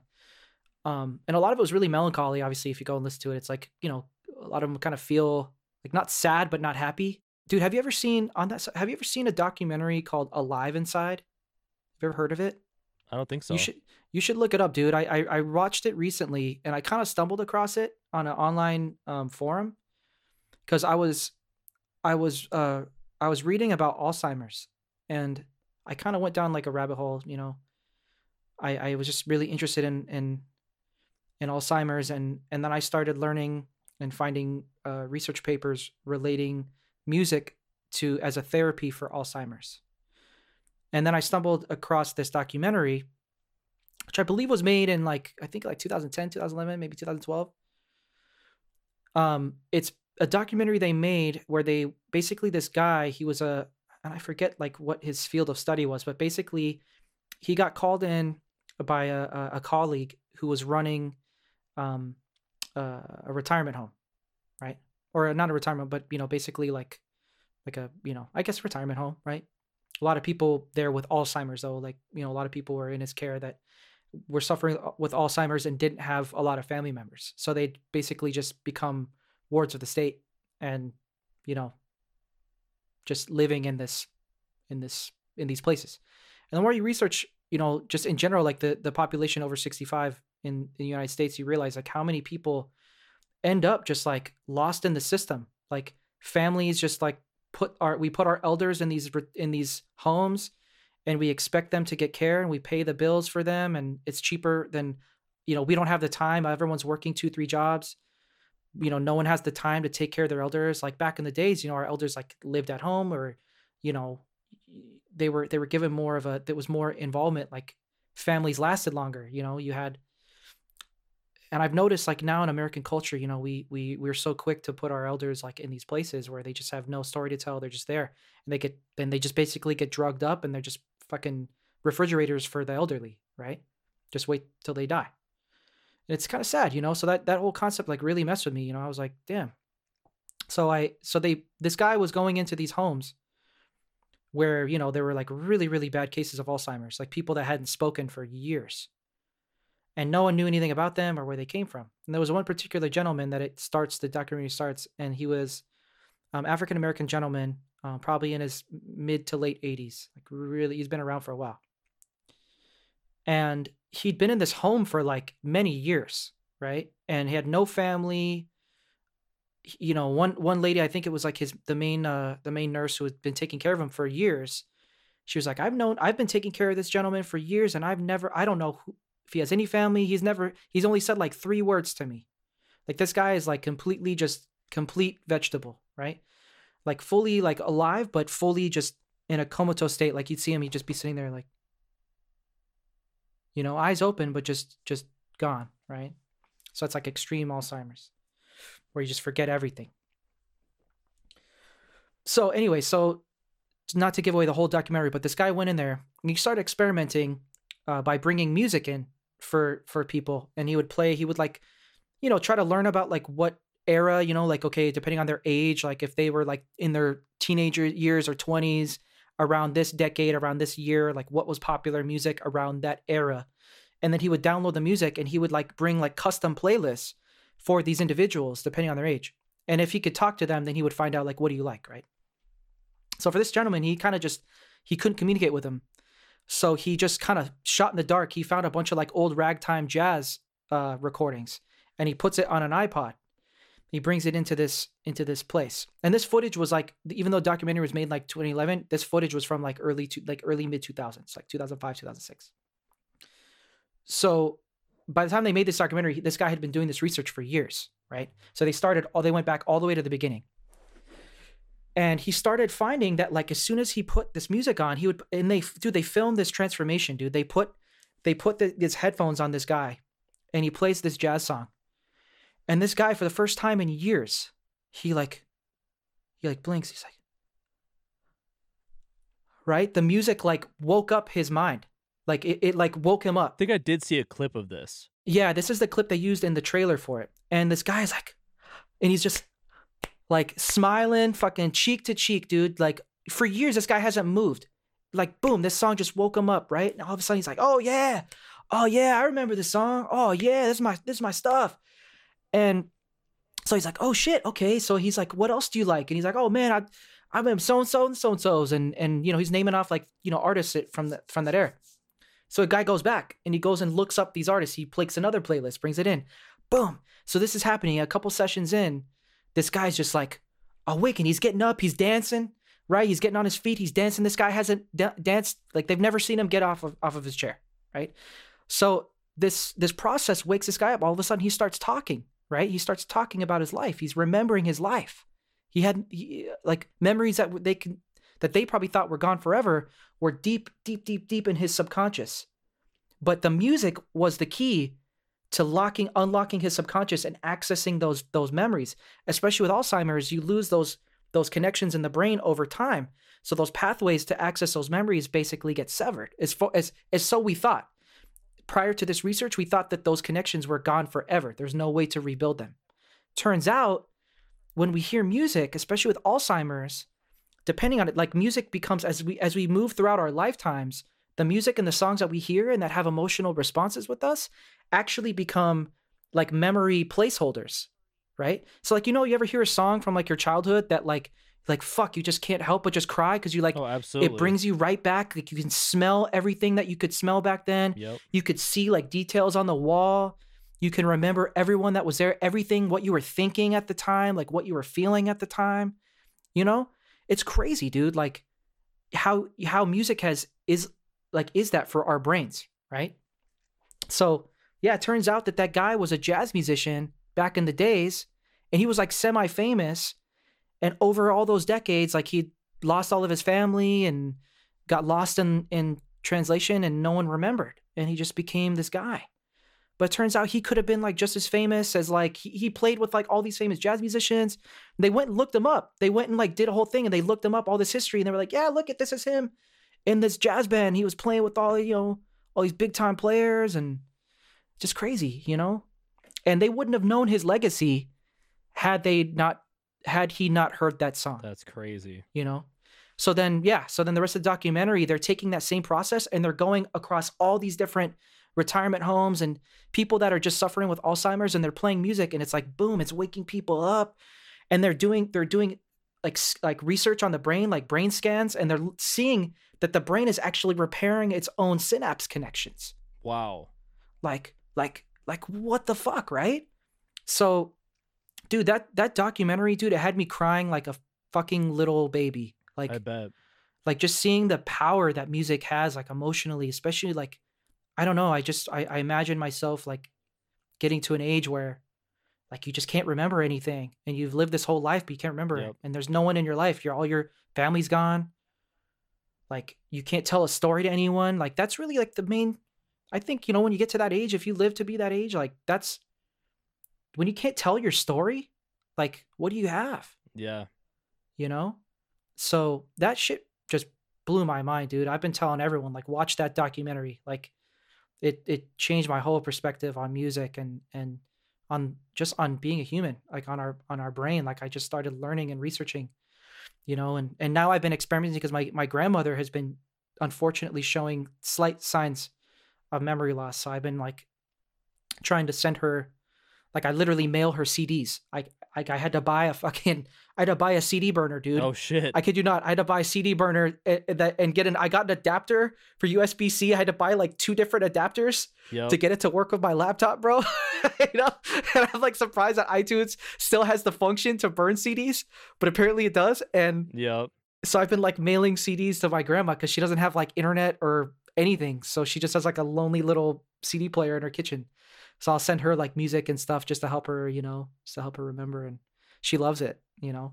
That's crazy. I mean, yeah, I mean, I have like memories associated with, with so many, I mean, like every, everything in my life, like every major event in my life has some sort of song attached to it. So, so, I mean, that totally makes sense that that opens up, yeah, you know, yeah, memories from that, because I mean, for example, when my mom passed, I mean, do you do you ever like a, attach a, a I mean, you listen to a lot of instrumental music, so you probably do. Um, but do you ever attach like a, a memory to just like like a vibe and not necessarily like say that a song has lyrics, but the lyrics have nothing to do with like what's, you know, what that memory is? Do you do you ever like attach memories to to songs that have nothing to do with? Yeah, I mean, funny enough, like recently a song that's been fucking just, dude, just, ugh, just getting me is um, Good Days by S Z A. Oh, nice. Love that song. And I hadn't really listened to S Z A at all. Like my friend recently turned me on to her and I, I, I, I, dude, I'm like pissed that I've been sleeping on her for so long. But that one song in particular, and I went back and I listened to, to is it, uh, what's her first album? It was like V or something? Yep. Yep. V, it's like her mixtape. Yeah, and then I got mixtape or two. Yep, and then I got um I got uh what was her her most recent work? Um Control. Yeah, I think that's what it's called. Yep. Yeah. And do great albums, you know, but for this one song in particular, and my friend sh- my friend turned me onto the song first. It's like the first song I heard. And it's funny because I, I and I know that song is like about like longing and heartbreak, and it's got a nostalgic feel as far as the lyrics go. But that song like brings me into, it reminds me of a whole different thing. It doesn't make me think of like past relationships. It really just makes me miss my childhood yeah. a lot. Yep. Like it makes me feel like a little kid, like thinking back, like being, it makes me feel like I'm an old man thinking back on my life. Yeah. Like on my deathbed. Yep. I know exactly what you're talking about. Do you, do you know what I mean? Yeah. Um, it's weird.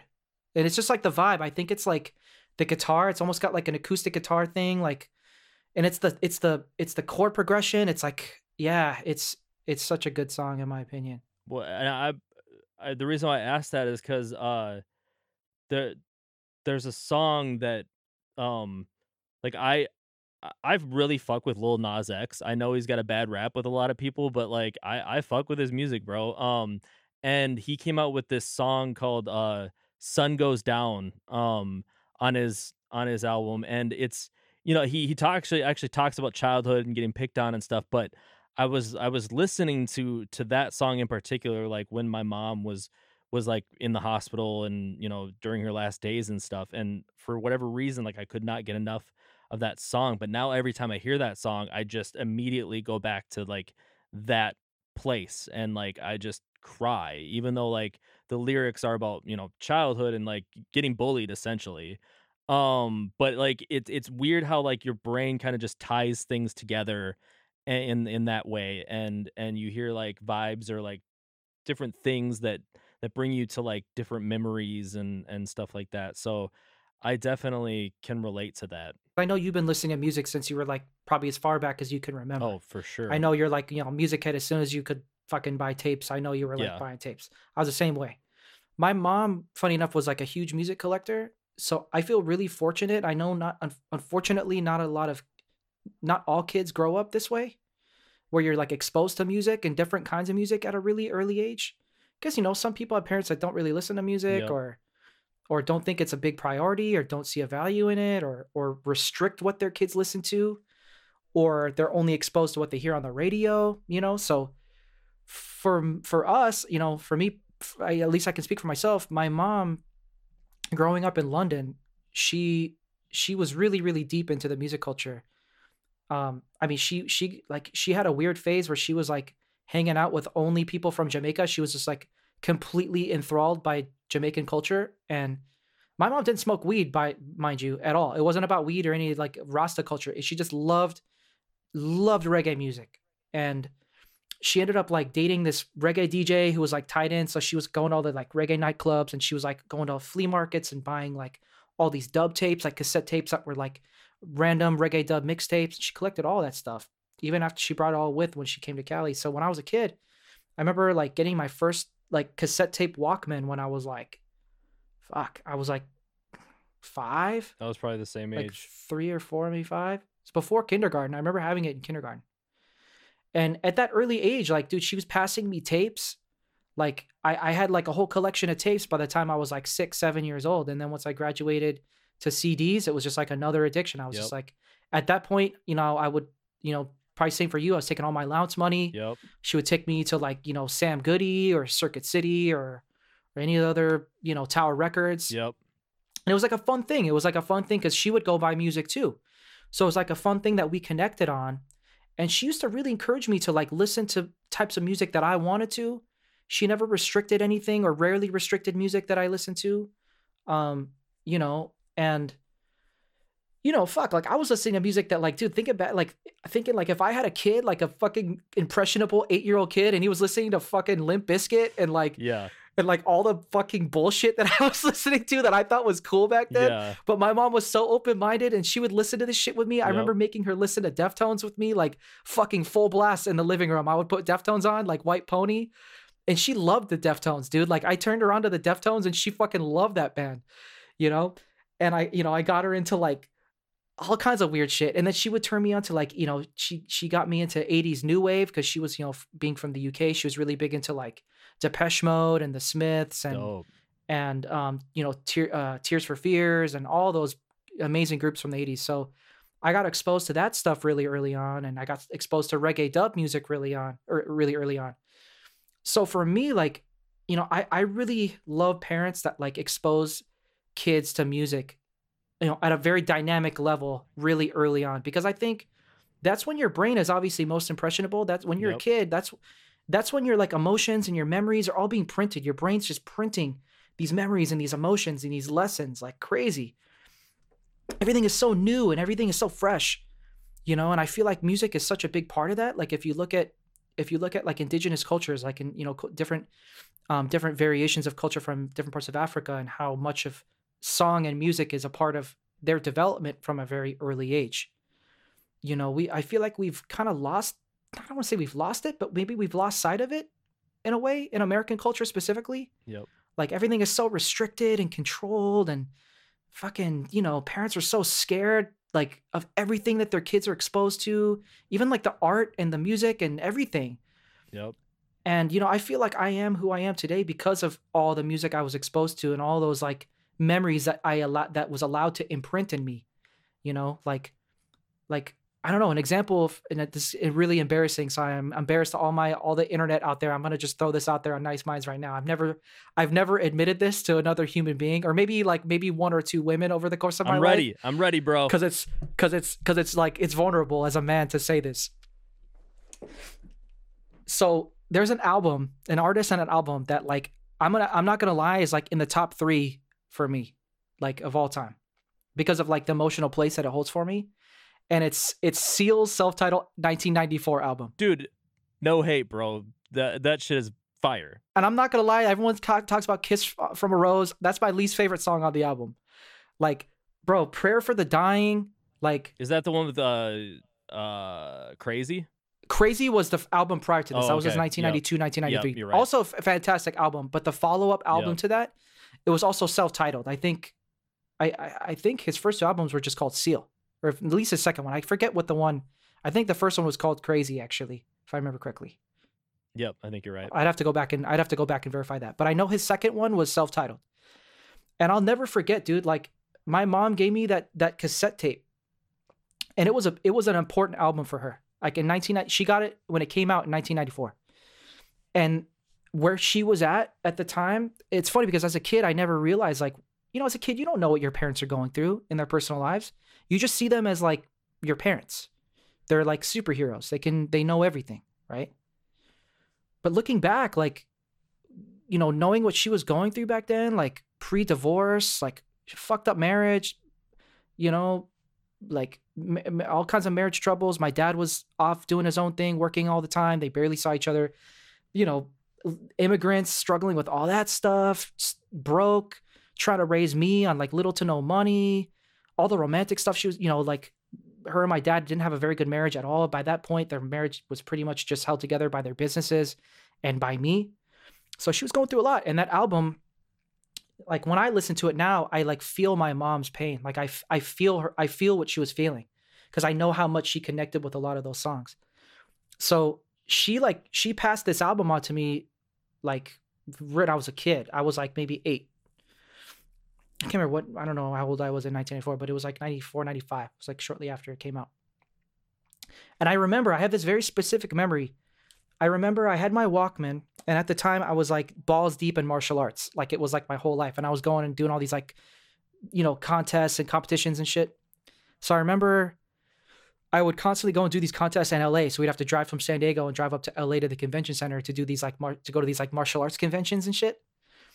So in the car, I'd be in the back seat and I'd have my headphones on. Like, you know, remember back then, like your Walkman was your fucking, it was like a part of your body. Like yep. I didn't fucking go anywhere, bro. I had a whole pack of like batteries, like spare batteries. I had all my C Ds, or at least my top twelve that I was carrying with me at all times, you know, fucking, I had my headphones. I had my little bag for it. Dude, that shit was with me everywhere I went. I didn't go anywhere without my music, right? So I remember being in the back seat with my headphones on and listening to that album. And it fucking, dude, like it imprinted in me. It imprinted in my mind. Like I have like such specific memories of like being in the car and like, and like getting to the contest and like listening to it before I would like go and do my routine. And now when I listen to it now, like at age thirty-four, bro, I kid you not, like it's such, it's such an acute emotions and acute memories. Like I could fucking remember what my gi smelled like. Like I could remember what my gym bag smelled like. Wow. I could remember like what I ate before I went to my contest. I can remember like bits and pieces of conversations that my mom had in the car. You know what I mean? And to this day, I listen to that album and I can't, I can't not cry. Like that shit, it's like, it, it's weird. I throw my whole spot, like I'll be driving to work sometimes, bro. And I'll put like, it's like in the mix of like my entire Spotify, like liked music, like three thousand songs plus. Bro, I'll just put my entire playlist on shuffle and just drive to work, just trying to get hype. And one of these fucking songs will creep its way into the yep. shuffle. And I'm just like in my car, like, fuck. Ah. And it just fucking ruins my vibe for the whole rest of the day. But kiss from a rose on the ah, oh, dude, I, I don't like that. That song fucking, I'm not about that song. That's my least favorite song. Because it's just so played But out. It's the only Seal song that I could think of at the time. That is on that album, though. Yeah. That is on that album, though. But um, yeah, it's it's a funny thing, dude. Like, you know, I don't know. It's, I think if I hadn't had that experience, you know, like if my mom hadn't exposed me to that album and and I hadn't placed those memories, like all those memories would be like fucking gone by now. I know exactly what you're talking about because, I mean, my mom was. I've I've mentioned this on this podcast before. My mom was who exposed me to music, and I I, I said this on the last podcast, but my mom would always. She didn't really realize until like her later years how much she exposed me to music, um, and in particular hip hop, because she didn't th think she liked rap. And um, I'm like, Mom, you used to bump like Tone Loc and like Bobby Brown and like Nina Cherry and like all these like people that were rapping on their songs. Like, she just didn't realize what the genre was, because it was just party music. It was fun music. And I mean, she exposed me to everything, and I'll, I'll, I'll, I'll embarrass myself. And I don't think I've ever told anybody this. Um, Madonna is, was one of like, like Seal is for you. Madonna is for me, like in particular, her eighties stuff. Um, and I, I think of this one funny story, because like, I grew up in a in a party household. I mean, my parents loved to get down, and um, I I remember. And I just told this story recently, so it's like fresh in my head. Um, I remember this one night in particular, and this is like not a fond memory of my mom, but it's a funny memory nonetheless. Um, one that I can laugh about. But at the time, I was like, I was like, "Fuck you, mom!" But like, um, so I was like probably five or six. Um, I was we were at my aunt's house in uh, Santa Barbara, um, and it was probably like eight o'clock at night, and, and I seem to remember, I, I don't know if my memory serves correct, but it it seems like it was my uncle that was DJing, but it could have just been somebody that we knew or something. But we ended like at, you know before I went to bed, like like two hours before I went to bed, we ended up requesting Madonna. And it was you know probably like six or seven at night or something like that, and you know it, hours go by that it didn't end up playing, and I fall asleep.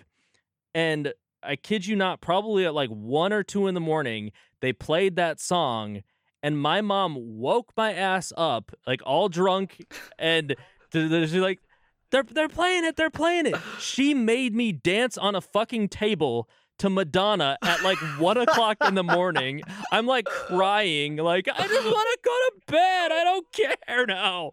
Like, I wanted to hear it earlier. I don't care now. Like, and she's like, "No, dance, dance." And I'm like, I'm like, no. And I just want to go to sleep. But no, it, it it's just hilarious, because like that that was something like I was telling my aunt a, a, about that, my my dad's other sister. Um. And and I was just laughing about it, but I mean, mem- like all of my memories have something to do with music, you know, like pretty much all of it, you know, like from Christmas yeah. to like, like, you know, Nat King Cole, uh, White Christmas. I don't think I'll be able to hear that song this year, or like, I'm gonna have a really hard time hearing it. Or uh, is it White Christmas?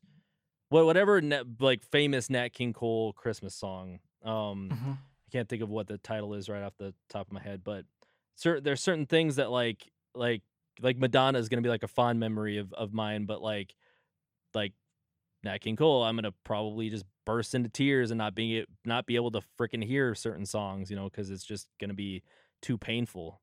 Yeah. When it hits, it hits, man. Also the joyous side too. I mean, I know we've been talking like, you know, about, you know, sad memories, but like equally on the, on the joyous side of the emotional spectrum too. I mean, we also have to allow ourselves to embrace like songs that just make us remember really good memories and really good feelings oh, absolutely. too. You know, um, I mean, it's just a magical experience, dude. I just think we have to really, you know, like share more too. You know, yeah. I've been, I don't know if you, I don't know if you experience this nowadays. Like, cause I know you were a crate digger too, or still are probably. Um, you know, I don't know if I'm like, would consider myself like a crate digger, cause I'm not as much of a vinyl guy, but as far as just like, you know, back in the days, I remember having like hundreds of C Ds, and I remember like trading yep. C Ds with my homies. Like, you know, like I'd find an album, like I'd find, I'd find out like a group or an artist that was like, no one knew yet.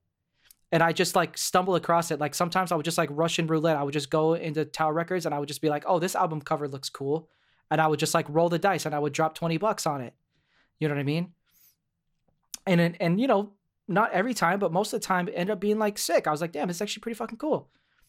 And uh, and then I would listen to it, and then I would share it with a homie, right? I'd be like, dude, you gotta check this band out. And they'd be like, oh shit, this shit is crazy.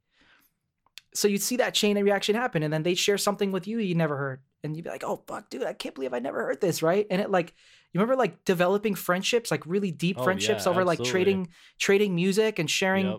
stuff that you're listening to, and like trying to break your homies onto new genres that you that you're, you know, they might not listen to that much yep. or at all yet. And that was such a big part of our like development, and like, and and I feel like people don't do that as much, because now that everything's like streaming service, Spotify, yeah. we have our very personalized playlists and everything's on our phone, and you know we don't have a physical medium anymore to trade. Right. So it's like It's as easy as just sending a text message now. Yep. You know, so now I find myself with a couple homies, like, I'm constantly, like, if I hear something, like a song come up on Spotify or like an album I've been into, I'll like, I'll text it to like yep, a dozen homies, same. Be like, dude, have you heard this shit? And they'll, they'll do the same with me. So I always try to develop, like, you know, that, that practice with my friends, even though it seems like it's more forced now, honestly, like with the whole Spotify yep. thing, like, do you know what I mean? Like, you never really know if they listen to it, or sometimes it gets lost in their text message chain, or, yep. you know what I mean? It feels almost a little bit more impersonal yep. as much as you try to make it personal, because you don't have that physical medium. I can't be like, hey, Brandon, like, hand this album to you and be like, dude, right. like, hear this shit. It's got scratches on it. Remember, like, yep. the, you know, you get like a scratched up, and you know, and you and you'd be like, damn, you know that shit's good because they fucking listen to it a bunch, you know? Yep. So like things like that I kind of miss. But, you know, it's it's just interesting. It's ironic to me that like we have like infinite music at our fingertips. Like as a yep. listener now, like, the fact I don't have to go drop fucking one hundred dollars every time I want to buy fucking yeah. five albums, I can just look it up on Spotify and I can listen to the whole thing and experience it and and get all of that for fucking ten bucks a month. I'm like, damn, like that's, it's like an amazing thing. It's an amazing time to be alive. But, you know, there's always like, I guess the two sides of the coin, right? Like it seems like we've lost so yep. much of the, the, the real exchange, like the human side of, of it, you know, like, yep. I mean, I hate to say it, but sometimes I'm like, I kind of miss the big labels. You yeah. know what I mean? Like, it's so weird to say that. Physical C Ds is how I learned about producers and engineers, bro. Because I would yeah. open up the, the the liner notes and I would read, like, yeah. produced by, you know, Doctor Dre, produced by Timbaland, produced, you know, all these. And, like, oh, this, you know, even, like, from, like, I would read about, like, on the, my Eminem C Ds, like, who played guitar on this song and who did this and that. And that's how I learned about, like, how music was made, essentially, was was through, like, reading, you know, who worked on it, you know? Yeah. Isn't it funny that nowadays you have to, like, intentionally dig for that information? Yep. And it's hard to find. Like, it's yeah. not, it's not on Spotify. It's not on iTunes. It's not included on any of the streaming platforms. You, you maybe get it from Bandcamp if they choose to add it. How has, like, the pandemic been for you? We didn't even touch on that. I have to say, I, I feel very fortunate, very lucky that I had a very uh, pleasant COVID experience. Like, as far as, like, last year when we were, like, in lockdown, mm-hmm. I was very lucky because, for one, I I had a solid, like, home. For one of the first times in a while, I was sharing um I was sharing an apartment with my my brother from, like, my life brother, Alex Steele. That fucking dude is, like, one of the my favorite human beings the on the planet. He's the he's the homie. He's, like, literally my brother. Like, I was on the phone with him the other night for like three hours. I can't remember the last time I talked to a human being for three hours, other than right now with you, which I'm very happy to do. Pretty much been almost two hours, yeah. Yeah, so, so you know, luckily I was living with him. We had a nice place. We were just, you know, it was just him and I. He was working full-time. I was working remotely. Um, we had our home studio. We were, we both actually didn't drink alcohol for almost a whole year, or very little. That's what's up. So we kind of set an intention for it. It wasn't like, oh, we're going to go sober. I mean, we still, like, you know, smoked and whatever. But we cut alcohol out. We got really healthy. We were eating really good. We were cooking a lot of food, um, because we obviously couldn't go out. Um, yeah, and just going through a lot of growth, you know, trying to, like, it wasn't easy. A lot of it was really tough. Like, the isolated part's really tough. Like, not being able to date. Like, both of us were single that entire year. And, like, I don't think either of us got laid that entire year, which was really tough for both of us, I think. Um, but through all that, you know, like, and we both were pretty healthy. I mean, we stayed pretty healthy. We we learned a lot. We were, like, constantly learning stuff on YouTube. Like, I was learning how to cook new things. I was making hot sauce. I was making all kinds of stuff. He was making kombucha at home. We were, like, we literally learned how to, like, cut each other's hair because we couldn't go to the barbershop. Like, both of our barbers were, were shut down. So, like, we're like, fuck, dude, we got to, like, I, like, I need a haircut, bro. So we yeah. both went on YouTube and we, like, we bought clippers and we were, like, giving each other, like, barber barber style haircuts. And it, like, we got pretty good. And it became, like, a ritual for us, you know, like, as roommates and as friends. It was, like, really, really cool. And um, it brought us together, you know, as, like, deeper in our friendship. So, yeah, COVID was good. And, and luckily for me, I had my home studio. So I had music to fall back on. So, you know, I'm very thankful. You know, I, I definitely felt the pain. A lot of people, you know, we were going through it, and especially too at that first, like that first couple months when we were, like, in hardcore lockdown, where, like, everything was closed. when I don't know if you were like following that whole like live stream cover challenge that was happening on Facebook that that uh, Joe Scarpolino started.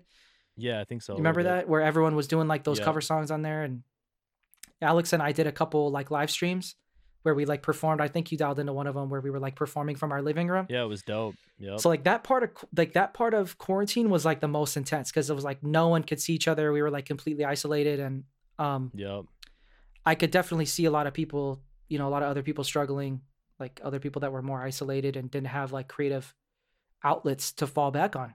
That's what I really felt sorry for a lot of people is like, I was, like, I'm extremely fortunate. Like, like you said, like having a creative outlet and just really getting a chance to slow the fuck down for me, you know? Cause I yeah. was like, yeah. I mean, my mom, I, I took a break from like a lot of my music stuff for like a year to help my mom through her cancer stuff. But I mean, before that, I mean, for like five years, I was like, go, go, go, go, go. Cause I was like going to I P R, you know, cause I started when I was twenty-nine, almost thirty. And then I started my record label. So I was like always on the move, and like, it was exhausting. And, you know, I got to like slow down, and like, I, I got to spend a lot of time last year with my mom, um, you know, b- before she unfortunately passed this year. So like, I look at twenty twenty as like a completely bittersweet year for me. You know, it was like mm-hmm. a lot of scariness, but a lot of growth. And, um, mm-hmm. uh, yeah, I, I think, I think, I think it really prepared me for this year. All the, all the shit that I had to go through this year, it, you know, the last year really prepared me. Cause I, you know, had a lot of hard, uh, I guess like looks in the mirror when, when it came to, cause I, all that stuff that was coming out too with, with like, all the racism and all the like um people that were being exposed for um like a lot a lot in Minneapolis, like a lot of people got outed for, you know, all a lot of like um uh toxic bullshit, you know. Mm-hmm. And I th- yeah. I think it it made a lot of us as like as males in the creative space and in the music space um you know look at ourselves differently. I mean, I'm not saying that like I really did anything wrong or anything, but I'm like, you know, you know, did, was I, I, I looked at myself like, damn, was I always advocating for women like I should have been? Was I always, you know, doing this and that? And like, I changed a lot of my way I think about certain things, you know? And, and I think, I think it was, you know, as, as much as it sucked, I think it was a, a growth period for a lot of people in that regard, you know? Yeah, I mean, and I remember, I, and I have to bring up, you know, uh, rest in peace, George Floyd. Like that, that happening, like so close to home. Yep. Really changed my viewpoint about Minneapolis. Really changed my viewpoint about this country and about about authority and about like, you know, a lot of these systems that we that we typically f- rely on or assume right. are are wholesome and good or are there for the public good, and really have from. What seems to be from their very inception been designed to to protect the rich. Absolutely. And to keep people of color and and and you know uh people of poverty in that in that place yep. of fear and of um you know of all the all the all the unfortunate you know things that come out of that. So you know I, it really just opened up my eyes to a lot, and I and I realized like a lot of my passive ignorance um you know through through my lifetime. And trust me, man, I mean I I've I've I've befriended people from all walks of life and from every part of the world, so I I personally have like feel one hundred percent confident that like you know I love every human being if they if you know if they if they you know if they're a good person, obviously right. And I love people, and even I'll even love people that aren't good people if they're willing to to grow. Yep. You know, I don't I don't really think about you know, I'm intrigued by people's cultures. Yeah, me too. I, I I love I love different cultures. Me too. But then realizing like how much racism and how much of that shit had been embedded yep. into the society of Minneapolis, specifically the police force, and like learning about redlining and how like yep. a lot of neighborhoods like North Minneapolis was intentionally created that way. I had to explain redlining to my dad because he had no idea that that was even a thing. And and I just living in Minneapolis all those years, man. I guess maybe because when you live in the city, you kind of forget like what's outside. I mean, when you live in Minneapolis, it's a multicultural city. There's a lot of different things happening, but so- somehow like all of that stuff, that's that sub level of, of racism, like it's somehow just maybe gotten lost and so intertwined into things, like so diluted that you couldn't see it directly, but maybe like if you were acute to it, and I mean, and this is where my ignorance comes into play, if you were the victim of those, of those, of those things, you know, like then you were feeling it. But like, you know, I just realized like I didn't, I wasn't, I wasn't living the same experience as a lot of my brothers and sisters yep. in the same area. My roommate, my my best friend Alex, that that you know, and I don't want to, I don't want to put him on the spot, but he went through a very tough time too. I bet. You know, if I can yeah. at least share that much in his own experience, like in his own identity, and trying to trying to figure out like who he is and where he where he where he was in that in that fight. You know, because I think he felt very conflicted at times. From what he shared with me of like where where he felt felt he needed to be in the conflict and in prog in the in the pursuit of progress. Mm-hmm. So you know that that really like opened me up to, to a lot of different ways of paths of thought, and um so that was very tough. That was probably the toughest part, was seeing like all of the unrest in the city, and and honestly, dude, like there was there was many nights like and days where Alex was afraid to go outside. Yeah, like he felt like he felt like genuinely in danger, and that's what's sad. So many people go through that. Yeah, I mean, dude, we had like unmarked trucks like cruising around oh, northeast, yeah. like knocking yep. on random doors. Like we were yep. on the Nextdoor app, and people were like, "Dude, like beware!" Like random truck full of white supremacists going around yep. asking to like enter your house. And people still don't know about that, bro. People still th- think that it's all these like, like. rioters, like the, it's people that weren't from this fucking area, that were white supremacists that were driving around terrorizing people. Yeah, coming from Iowa, Wisconsin, wherever, yep. and driving into the city trying to take advantage of the unrest. So, and it was and it was it was weird, dude. Like it was hella weird. Like we, you know, we were trying to obviously stay fit, so we bought I bought a bike, like a like a B M X bike, and he had like a dope bike, so we were like biking around the city a lot. So it was like our thing on the evening or the afternoon, we would go bike around. And dude, even just like biking around the city, dude, we were like passing like, you know, mini riots, and we would bike down to South and check out, you know, check out stuff down there. We, a couple times we went to like help clean up on Lake Street. Even just biking around, dude, like seeing fucking armored trucks and and and tanks and like SWAT coming yep. through Minneapolis, and just like seeing Minneapolis on the on the public on the public stage on a global level. Yeah. On a global level. On a global level, dude. I had yeah. people I had people in London. I had my grandma in the southwest coast of England. She's like, I'm seeing Minnesota, I'm seeing Minneapolis on the news. Is everything okay? I was like, whoa. You know, yeah. like all my homies here in San Diego. I was talking to my, my aunt from San Francisco all the time during it, and she was just like, what is going on? Are you guys okay? You know, that was tough. And seeing how it affected, you know, my friends that were in the community in South Minneapolis too, that were kind of stuck like in the in the war zone, was, you know, that was that was a whole other thing. So yeah, it's been a crazy year, bro. It's yeah. been a crazy year, good and bad, you know, like you said, right. just kind of like everything. Um but you know, it was uh I think I came back to San Diego at a good time, you know. I I've been here for about a year now, and you know, it was a weird transition going from the Midwest and then coming here like during COVID too, right. like traveling across the country during COVID. Because, like, when you get to the innards of the country, dude, I was going through, like, these fucking backwoods, you know, parts of, like, you know, Montana. Oh, you went that way? Yeah, I took, like, a crazy scenic route. I took, like, a whole week to drive. So I was like, I'm going to drive. Like, I wanted to stay off, like, major highways. I was like, I'm going to drive through, like, small towns and shit, which was amazing. I'd never really done that. And... dude, there were like parts of the country where like COVID didn't exist at all. That's crazy. To the, it, to, the, to their to their minds, right? No restriction. Everyone was just like, "Fuck COVID, fucking." And this was like in the height of like infections, like in other major cities. So I was like nervous going through like these small towns with my mask on. People are looking at me like, "What are you doing, outsider?" And you know, I was just like, "Whoa, dude!" And then I would like get into another t- part of the country, and like it was like other side, and there's just, you know. It's just been a strange, it was a strange experience, you know? Crazy, bro. But uh, yeah, you know, you just got to stay positive. What type of things are you doing to stay positive? Mostly just, just working on music? Are, are you surfing? Um, I was this summer. I'm trying to buy a new wetsuit. So I'm, I haven't been since it got cold, or the water got cold, I should say. It never really oh, gets yeah. cold in San Diego. But yep. um, yeah, I'm trying to surf more this winter.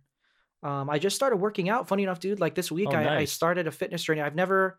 my whole thirty-four years of life, I've never been like really a gym guy. I've always thought gyms are kind of weird, and I've just never understood. I started at thirty-four really working out. I lost like thirty pounds when I was like thirty-four. Yeah. Sick.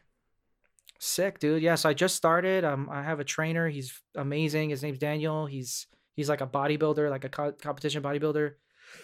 Um, I haven't really had too many sessions with him, so I can't really speak on my progress, but um, I'm just excited for the journey, dude, just to develop a new healthy habit. That's what's up. You know, I've been going through struggles with depression, you know, for many years, going through ups and downs, and the older I get, I'm getting better to identify it and learn little tricks, but you know, it still hits me hard sometimes, and it still becomes, you know, every once in a while it hits me to where it's like hard to control, and it's hard to maintain like my, my, my stance at work, and, you know, not to show my emotions when I'm at work or when I'm doing other stuff or when I'm just interacting yep. with people. It's, you know, it, it takes over, and I end up kind of going inward and isolating a lot. And so I've been trying to work through that. So, you know, I've been, I, I, I, uh, yeah, I've been trying to embrace therapy, you know, for the first time in my That's life, changing my stigmas about therapy, because I grew up with a lot of stigmas around therapy. So I've had a lot of, you know, friends and, and some of my family members that have encouraged me and really, really given me support. That's awesome. Um, you know, just changing how I look at mental illness, dude. You know what I mean? Hell yeah. Like I've been so, I've been so like ashamed to admit that I have a mental illness, that I have depression or what anxiety or whatever combination of things that most people seem to deal with now that a I realize people, it. Yeah. More, more people than not, yeah. you know?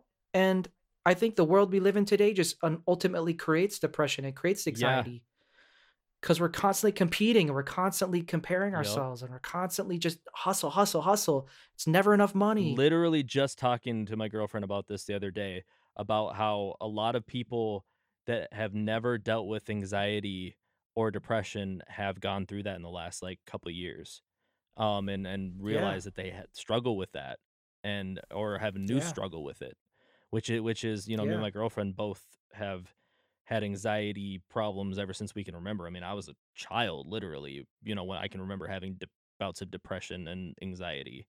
So, but I mean, good for you, man, for, for embracing it and seeking to get yourself help for it. Dude, it took so many years for me to even get around to like accepting that I need therapy or that therapy is like not bullshit, you know? Cause I always like looked at therapy like that's a fucking scam. Like, why am I going to pay someone to listen to my thoughts? Like they're a just trying to make, people they're just trying to make money outlook. Like anybody else. Like doctors are just trying to make money. Guy at the, you know, real estate agents just trying to make money. Like everyone, like I had this thought, like everyone's just hustling. Everyone's just trying to make money and it, nothing means shit. You know, no one really gives a fuck. Right. And I had this like really cynical, like kind of negative perspective on on on that and, and healing in general. Not like necessarily healing. I mean, I was like, okay, I'm going to do my own thing and I'm going to heal myself and I'm going to find my own process. But you end up in a closed loop. Yep. A lot of times you end up in a feedback loop because you're only you're only cycling through your own thoughts. You're not embracing new thoughts. So that's that's something I've really realized, like, holy shit, like my I can't just like heal my brain on my own. I can't just be this like self-sustaining island of of of perfect human maintenance. Like a, no one is that.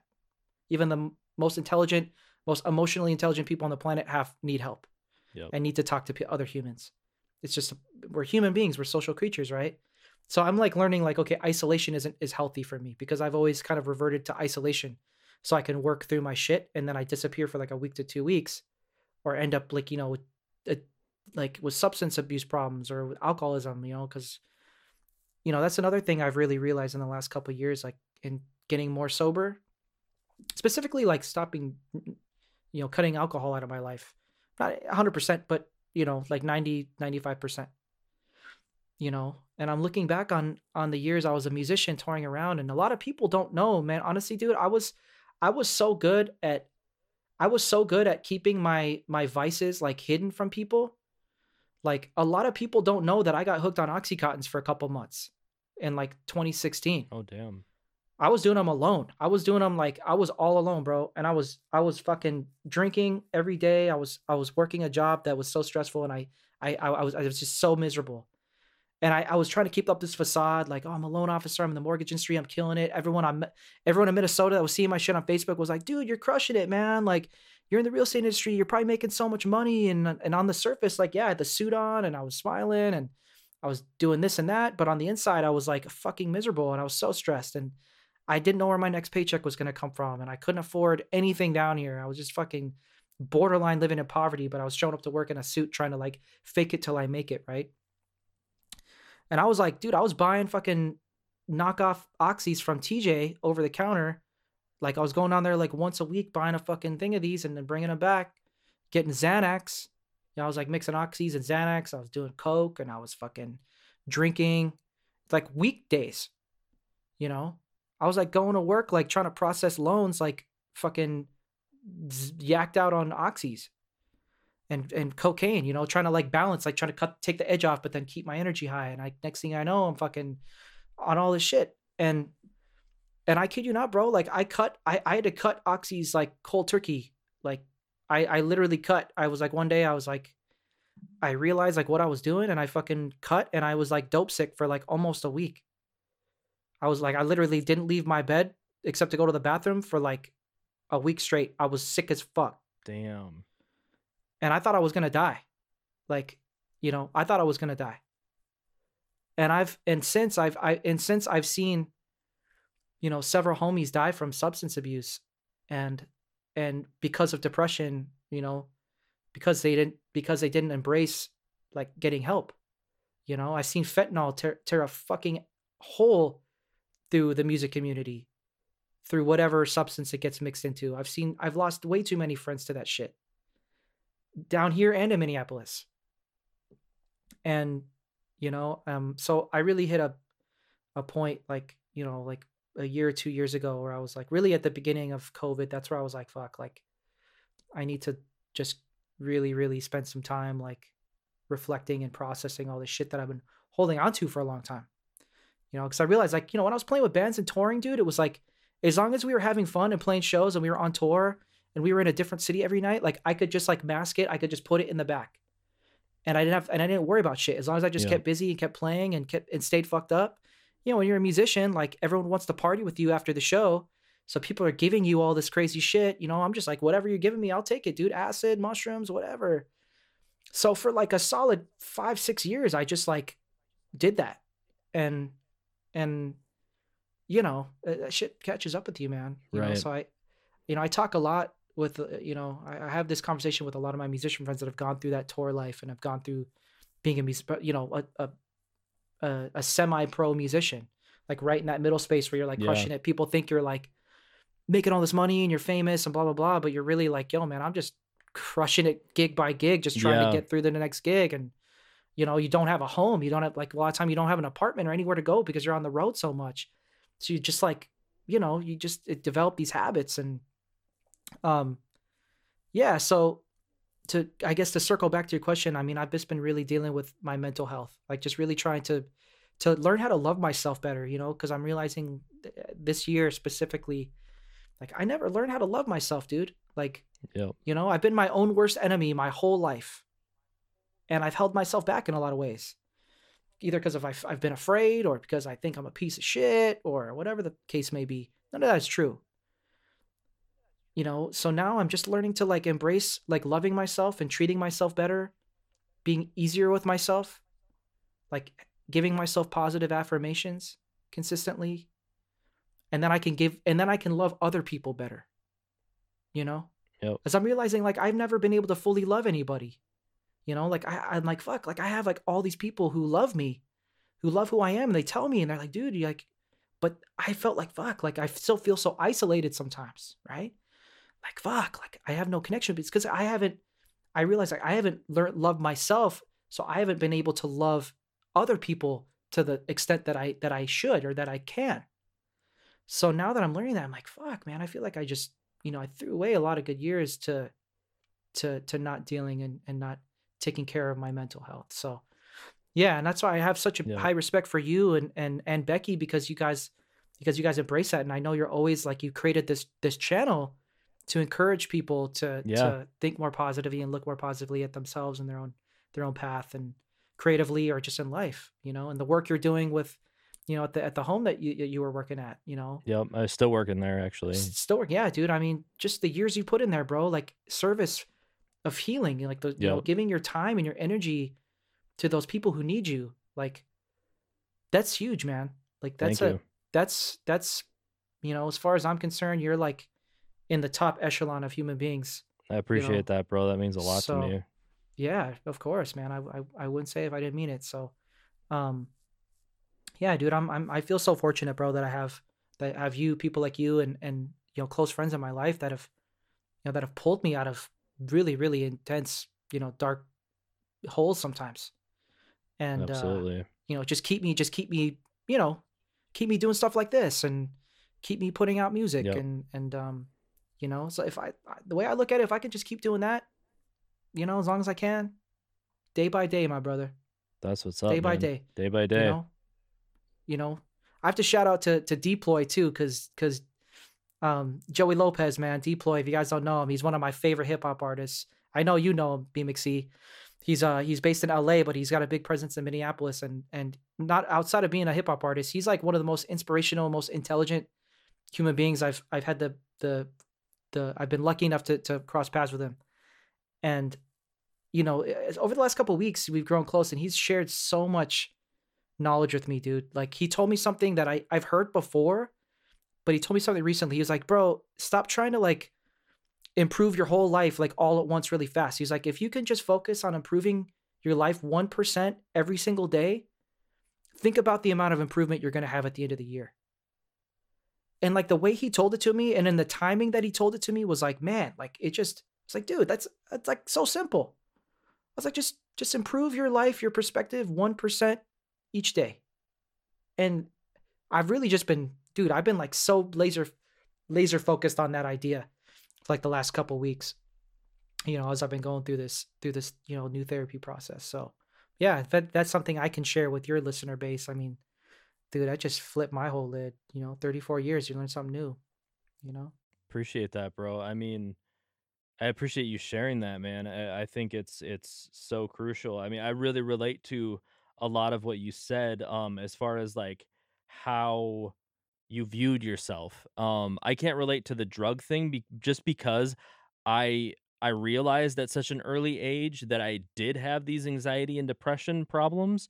And so for some reason, I always knew that if I if I got into drugs, I would probably just go off the deep end and I would probably fuck my whole life up. So like I, you know, I was addicted to cigarettes. Um, I mean, that's one thing. And then like, you know, I, I, I never really had a drinking problem, but like I would drink socially a little bit too often. Like I would like need it.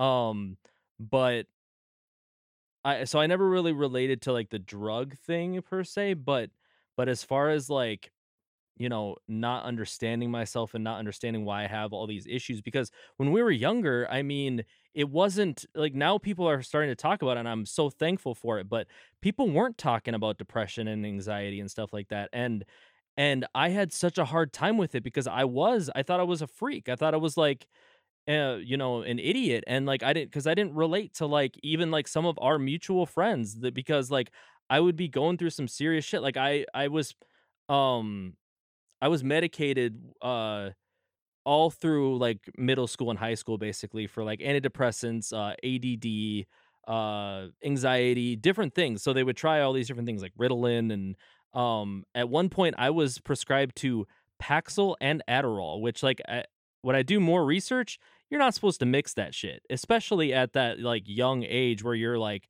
mind is still developing. And I mean, and there was a time where like in the early two thousands, um, when I was like hanging out with like our mutual friends and shit. And I like was coming off of that shit and I was, I fainted. And like, after I came down off of this, like this Paxil stuff, I was like numb and I, I, it had permanent like damage to my brain. And I can remember being like depressed and like numb. Um, and like our friends saying like, bro, snap out of it. Like, what, what's up with you? And I'm like, I don't know. Like I, and I couldn't explain it to him. And so I, I'm, I'm so thankful that people are talking about this shit now.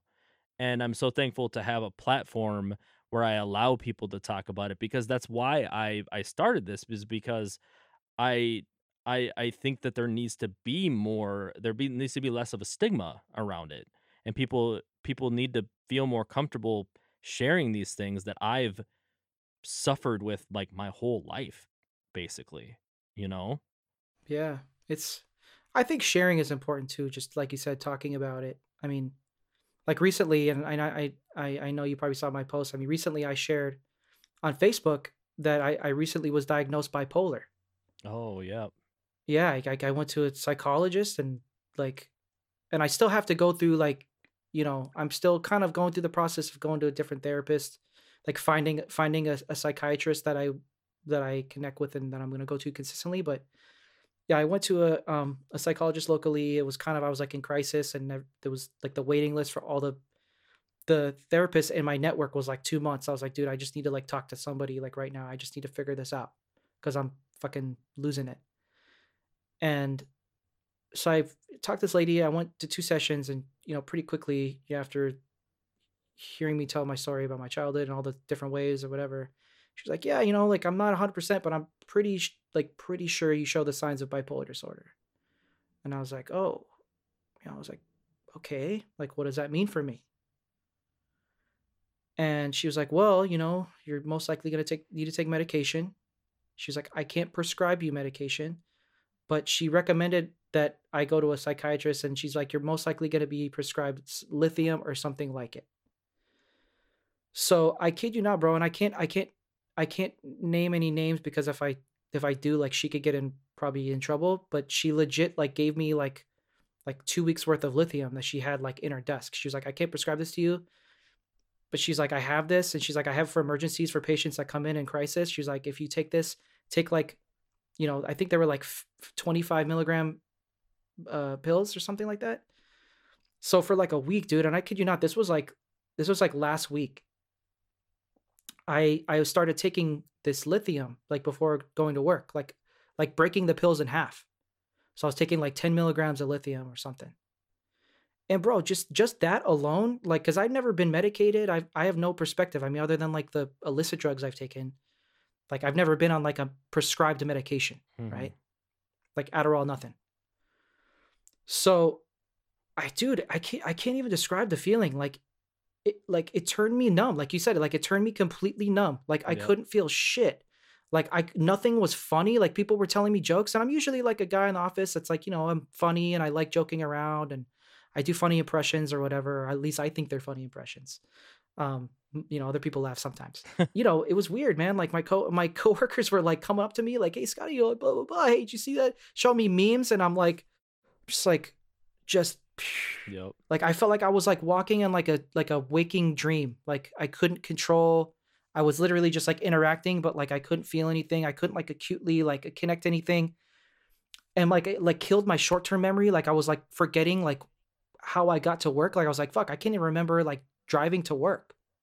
Like I was, I, I had like a weird like blackout driving to work. I was like, fuck, like I, how did I get here? Like I just didn't even remember. Like I like woke up and then I was at work, and this went on for like a week, dude. Like, you know, I was like, fuck, like I can't believe people take this shit like every single day. You know, I get, I get it that it helps because it, it took, it took a lot of my sadness, like the intense like sadness, but it also cut all my high, yep. my highs out. Yep, that's what happened to me. That's exactly what happened to me. I cut all my highs. Like I couldn't. It was just yep. right here in there. And and it was almost weird to the point where like, it was almost weirder for my coworkers. They were like, same thing. They were like, bro, what's up with you? They were like, are you okay? Like they thought I was like sad still. And I'm just like, no. Just... Right? And it's weird because I was like fully conscious of this. Like, fuck, like I could see how it was affecting me. Yep. And I just couldn't like, I couldn't control it.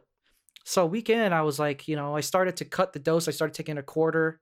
That helped a little bit. And then now I'm basically just not taking it anymore. Cause now I'm like, dude, I need to like, this stuff is, yeah, like it's, it's helpful. Like when you're in crisis, when your emotional imbalance is all off, but like taking it consistently over a long period of time, especially if you're not taking therapy, it's just like, it's just putting a fucking damper. It's just oh, yeah, putting one hundred percent. a, it's putting a high pass filter on your, on your emotional spectrum for life. Yep.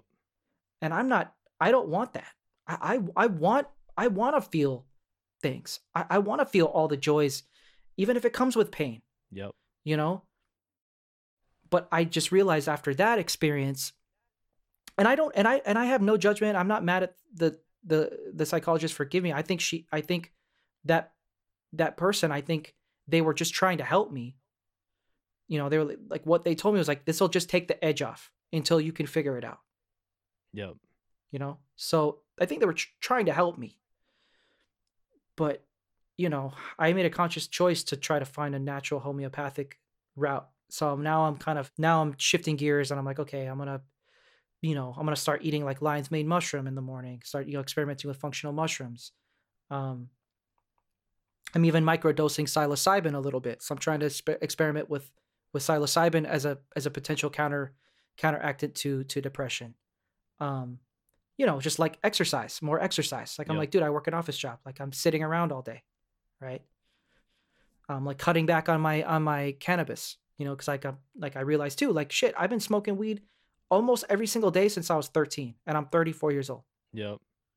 You know, like not like, you know, crazy, you know, joints like all day, but I mean, I smoke at least a bowl every single day of my life. That's twenty-one years, bro. twenty-one years, dude. Like you do anything that consistently, it's going to change your brain chemistry mm-hmm. for good or for worse, you know, for better or for worse. So, you know, granted, I personally feel like the benefits I've gotten out of cannabis outweigh yeah.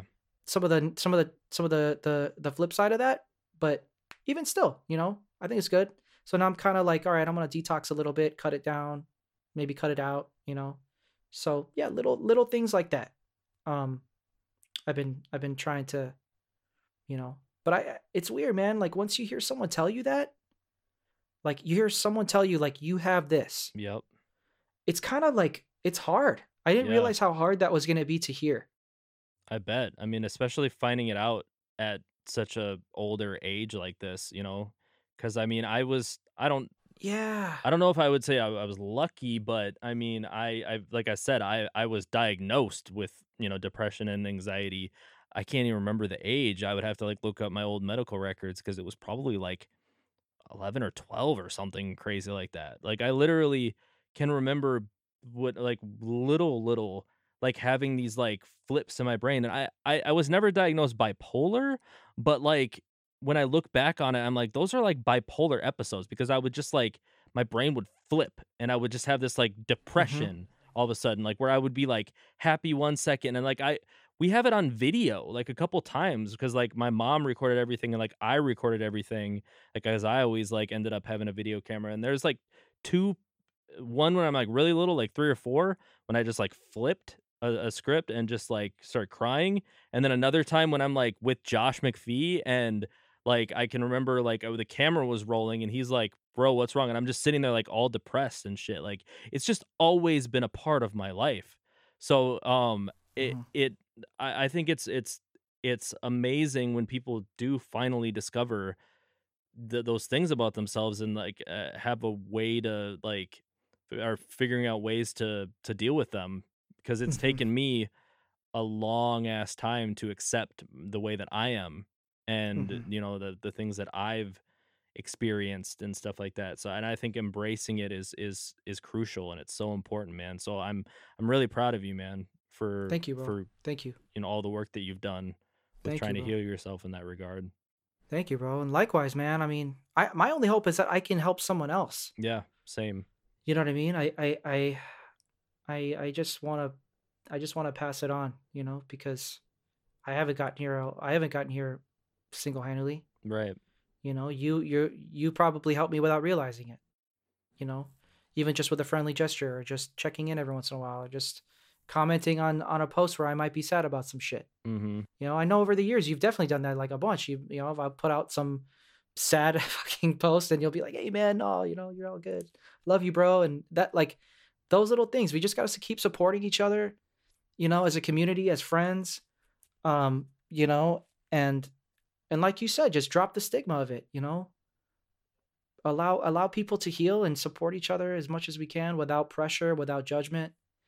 Um, you know, and also like, I, I'm realizing too, like, you ever realize like when you're, when you're on the other side, like when someone else is going through something or, or even the other side, like if you're going through something, someone tries to help you, right? And they instantly like, like, yeah, I understand. Like they try to, you know, we naturally try to like connect by like using our own experiences. Like, oh yeah, like we want to show that I completely understand how you feel so I can help, right? Like we kind of like connect those two things. But then sometimes right. I'm realizing like, I think it's okay to just be like, if your homie's going through something, be like, dude, like, I don't understand. Like, I don't know what you're going through, yep. but I love you. You know, like, I have no idea. It's like, we, you know, we try to like create stories and, and pull stuff from our own past to try to like connect with other people's pain, or other people's stuff that they're going through, so we can relate and so we can help. We think that's the only way. But like, sometimes like someone might be going through something that you've never gone through, or it's just their own thing. It's very similar, but it's different. And I think just embracing the idea that like, sometimes we don't know what other people are going through. Yep. Sometimes we don't have to understand to help, yep. or to be there of support. Right. Yep. Like, sometimes it's okay to be like, dude, I, I don't, I have no idea what you're going through. Completely foreign to me, but I'm here for you. You know, Hell just, yeah. just come to me when you need me, you know? And I think sometimes that goes further, you know? Like, sometimes that has more weight. Yeah, I mean, as far as, like, over the years, man, I, and, like, just offering you support here and there, uh, I mean, I've just always just been a fan of you, bro. I mean, like, it's just been you. nothing but but good vibes with you, man. I mean. Thank you, brother. Thank you, brother. Likewise. You, you know, I don't, I don't know what you were going through, and, like, you've shared a little bit, but you've always just been nothing but a, a, a good force in my life. Like, like every, you know, when we've hung out, and like, you know, all the, all the times we've spent together over the years, and just the, it, the exchanges, man, you've always been like a positive light. And like I said, like, like some of my fondest memories of my, of my twenties were, were watching you perform and, and drum. And like, those were some of the funnest fucking times, man. I've just always just, I've always just been a fan of, fan of Scotty Zaker, bro. Thank you, brother. Likewise, dude. I'm, I'm so proud of you, Brandon. I'm, I'm, I'm so like elated and proud of you for what you've accomplished. Like, especially in the last couple of years, dude, like building all this stuff, just, and dude, how you've, you know, I remember, and I, and I'm going to share this because, you know, because I've known you this long. Like, I remember a time when we were younger where honestly, I considered you like a pretty shy dude. Oh, for sure. You know what I mean?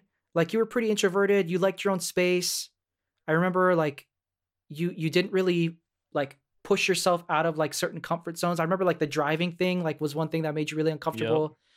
Yep. And you were like hard. No, I remember like, we were always like, come on, man, get your license. You were like, nah, dude, I'll never be able to drive. I'm so scared. Did I actually say that? Bro, you were like, I'm never going to drive. You're like, Damn. I'm so scared of driving. You were like, hard no. Like, I thought that, but I didn't, I didn't know that I like refused. I, I guess I blocked that.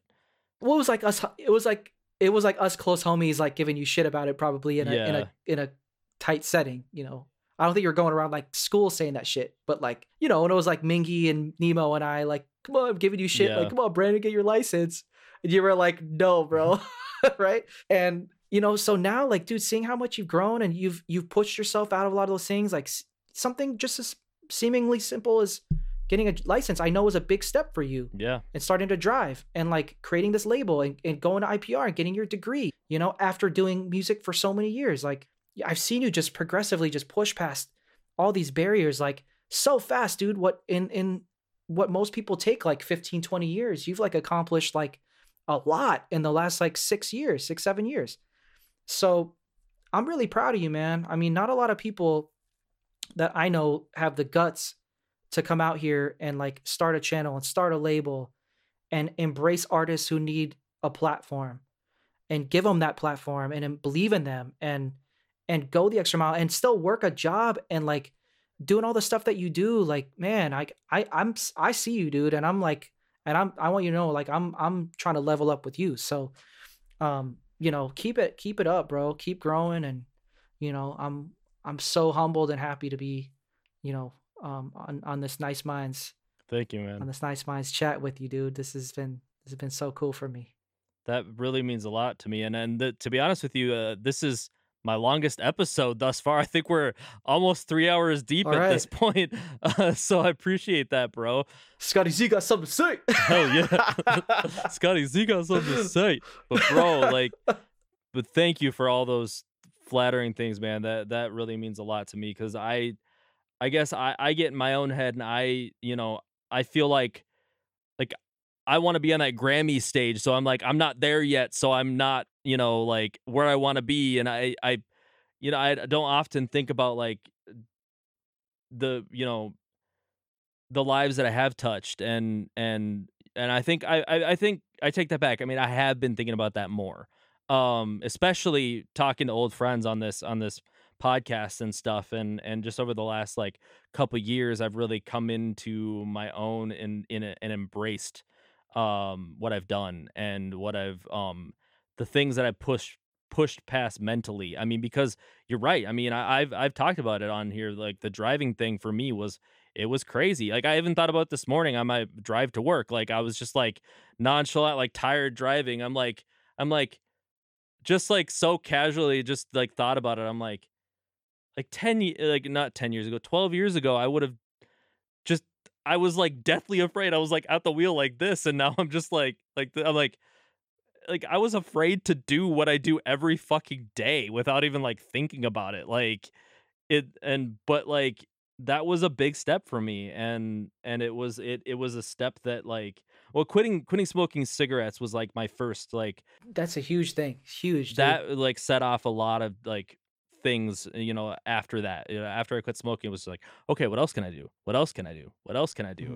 And now I'm like, I promised my mom that I would, would win a Grammy, and or like at least get to that stage. I'm I I don't it's I, it's out of my control if I win, and it's obviously out of my control if I make it there, but like I'm like doing everything in my power. Like that's my next goal. So I'm like, what can I do to level myself up to, to get to that next place? So, mm-hmm. um, I think, yeah, I think it's just, just, just trying to be better than I was yesterday, and, and try to keep that in my, in my brain, because I mean, cause to me, it, it doesn't seem like as rapid of a progression as, as you, you know, said it, it, it was. To me, it seems like it's been extra slow. So, to hear somebody else, you know, impressed with with that, um, I was like, well, damn, like maybe it hasn't been as slow as I thought it, it was. It's a weird thing about how we how we view our own timelines. Yeah, you know, I think our our our own perceptions of our own timelines tend to be skewed, and we don't realize like sometimes we don't realize we've progressed at all. Do you ever feel that? Like, you ever feel like, oh man, I haven't progressed at all. I'm like, I'm still doing the same thing. one hundred percent. But like when someone comes in, you're like, dude, nah, man, I remember when you were doing like not that long ago when you were there, and now you're here. You know, like, you know, for instance, to me, like sometimes I'm like, yeah, okay, cool. I've released a couple albums the last couple of years. Like big deal, right? Like, I feel like I haven't really like achieved that much.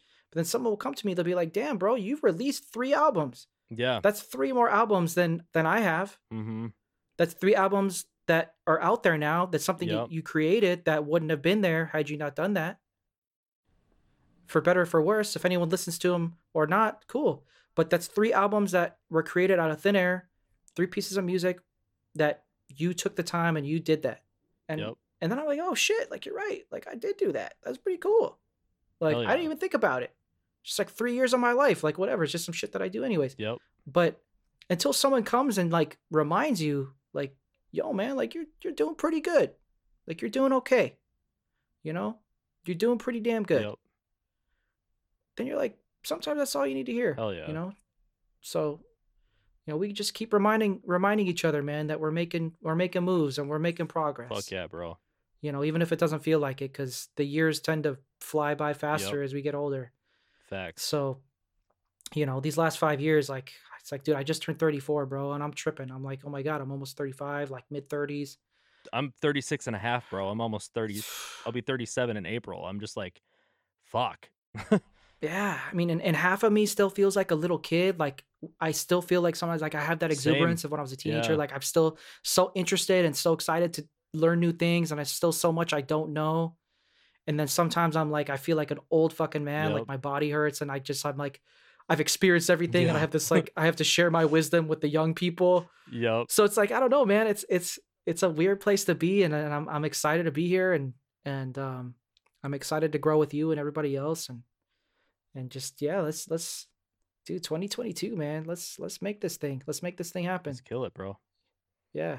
I believe you're going to get that Grammy too, brother. Thank you. You're going to get, you're going to get that shit. Thank you. Yeah. It, As uh as much as sometimes it seems so out of my reach, I'm like progressing every day with my production and and you know learning things and you know getting breakthroughs every every couple days where I'm just like, oh shit, like this this is sounding way better than I sounded a two years ago or even a year ago. You know, it's it's just all about like putting in the work and and keeping your head down and staying focused and, you know, not getting tripped up on not being where you are, you know, like not being exactly where you thought you would be or whatever. Um, and just just putting in the hours and putting in the time and and just knowing that that it'll happen if, if you just stay consistent, you know. Something to be said about that, dude. Just consistent, just consistent effort over time. Yep. You know, I mean, they like working in the real estate industry, they, they drive that idea like it's going out of style. Like consistent action over time creates results. Yep. Right. Cause you know, when you're trying to convince people to like go out there and like sell real estate and they're only getting paid if they close a transaction, like that's it's a scary space. It's like being an artist. Yeah. It's like, if you don't go out there and create and sell your music, you're going to, you're, you're not going to get anywhere. Yep. You know, and then you're doing it and you're like, okay, I'm writing the music, I'm releasing the music, and you're doing it and you're like not getting anything back. And you're like, oh man, it's easy to get discouraged and quit. Same thing in real estate. You know, you see a lot of people go in there and they hit it and they do all the stuff they're supposed to do, but you know, it's just like, they don't see the results when they need them to, when they want to see the results or when they feel they need it. And then they give up. And then another person, I see another agent that started at the exact same time that did the exact same things as them, just push a little bit further on. Like I'm kidding, like I kid you not, like two, three months past the other, like the agent here quit.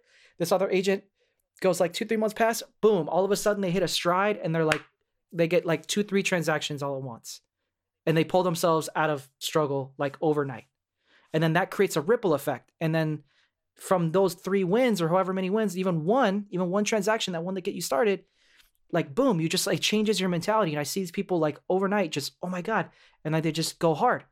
So sometimes it's like, like remembering our little wins too, you know, because as I think yep. as artists, like we're so used, especially now with the way that we get rewarded in the music industry, it's like with these little trickles, yeah, right? Yep. Like, like we're not out there like selling, you know, records anymore. It's like we're getting these little drips from Spotify and these little drips from iTunes and these little drips from sync licensing and these little drips from whatever merch, right?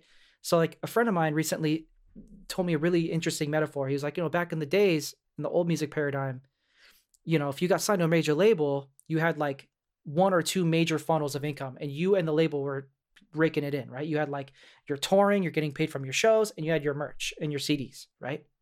So C D sales was like generating stupid amounts of revenue. But now he's like, okay, in order to make money as an artist, in order to get financial return, you need to have little cups around, you need to have cups, like a dozen plus cups set up under like little drip fountains.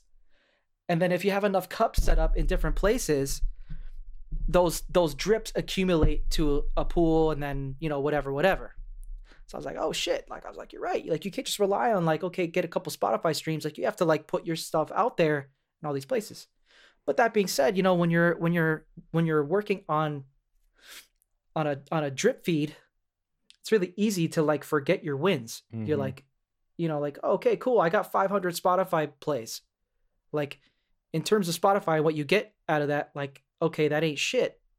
But it, but you get five hundred people to listen to your music on Spotify. Like that's a win, dude. Yeah.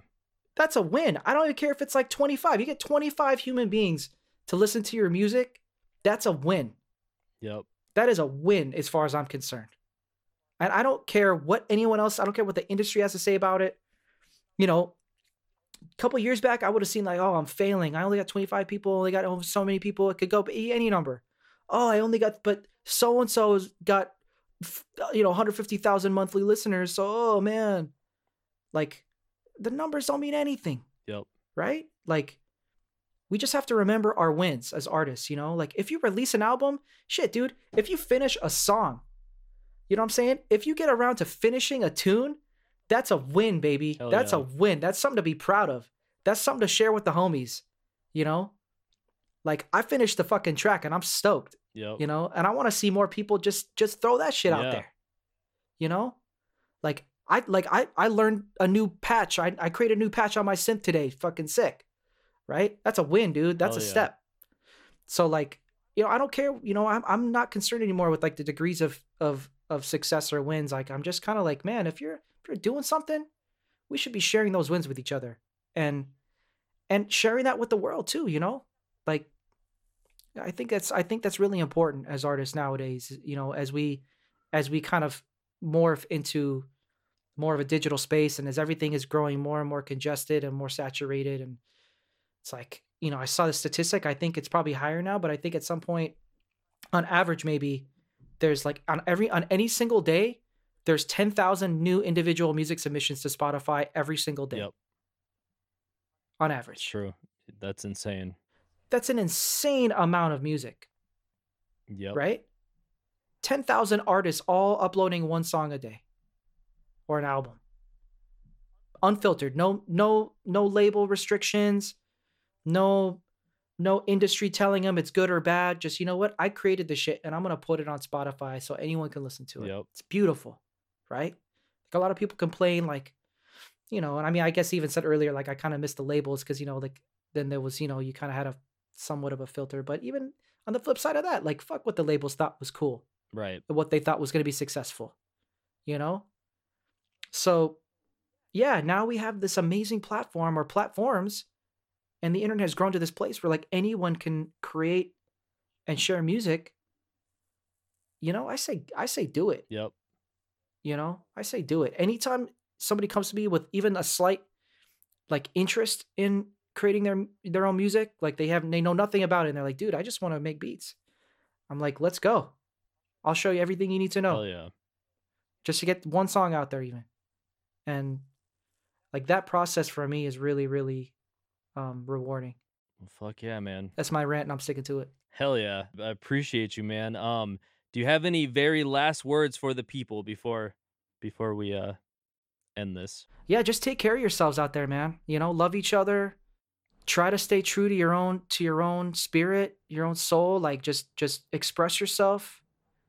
Um, you know, let's try to let's try to rid ourselves of the anxieties and the pressures that society is constantly trying to drill on us. Like, we need to constantly make more money, or we need to constantly work harder, or we need to constantly work more hours. I think we need to just take this year, this next year, these next couple years, and really, really find more common ground and and create, man. You know, if you're a musician out there, I assume, you know, if you're if you're watching this, you're most likely an artist or musician. If even if not, this equally applies.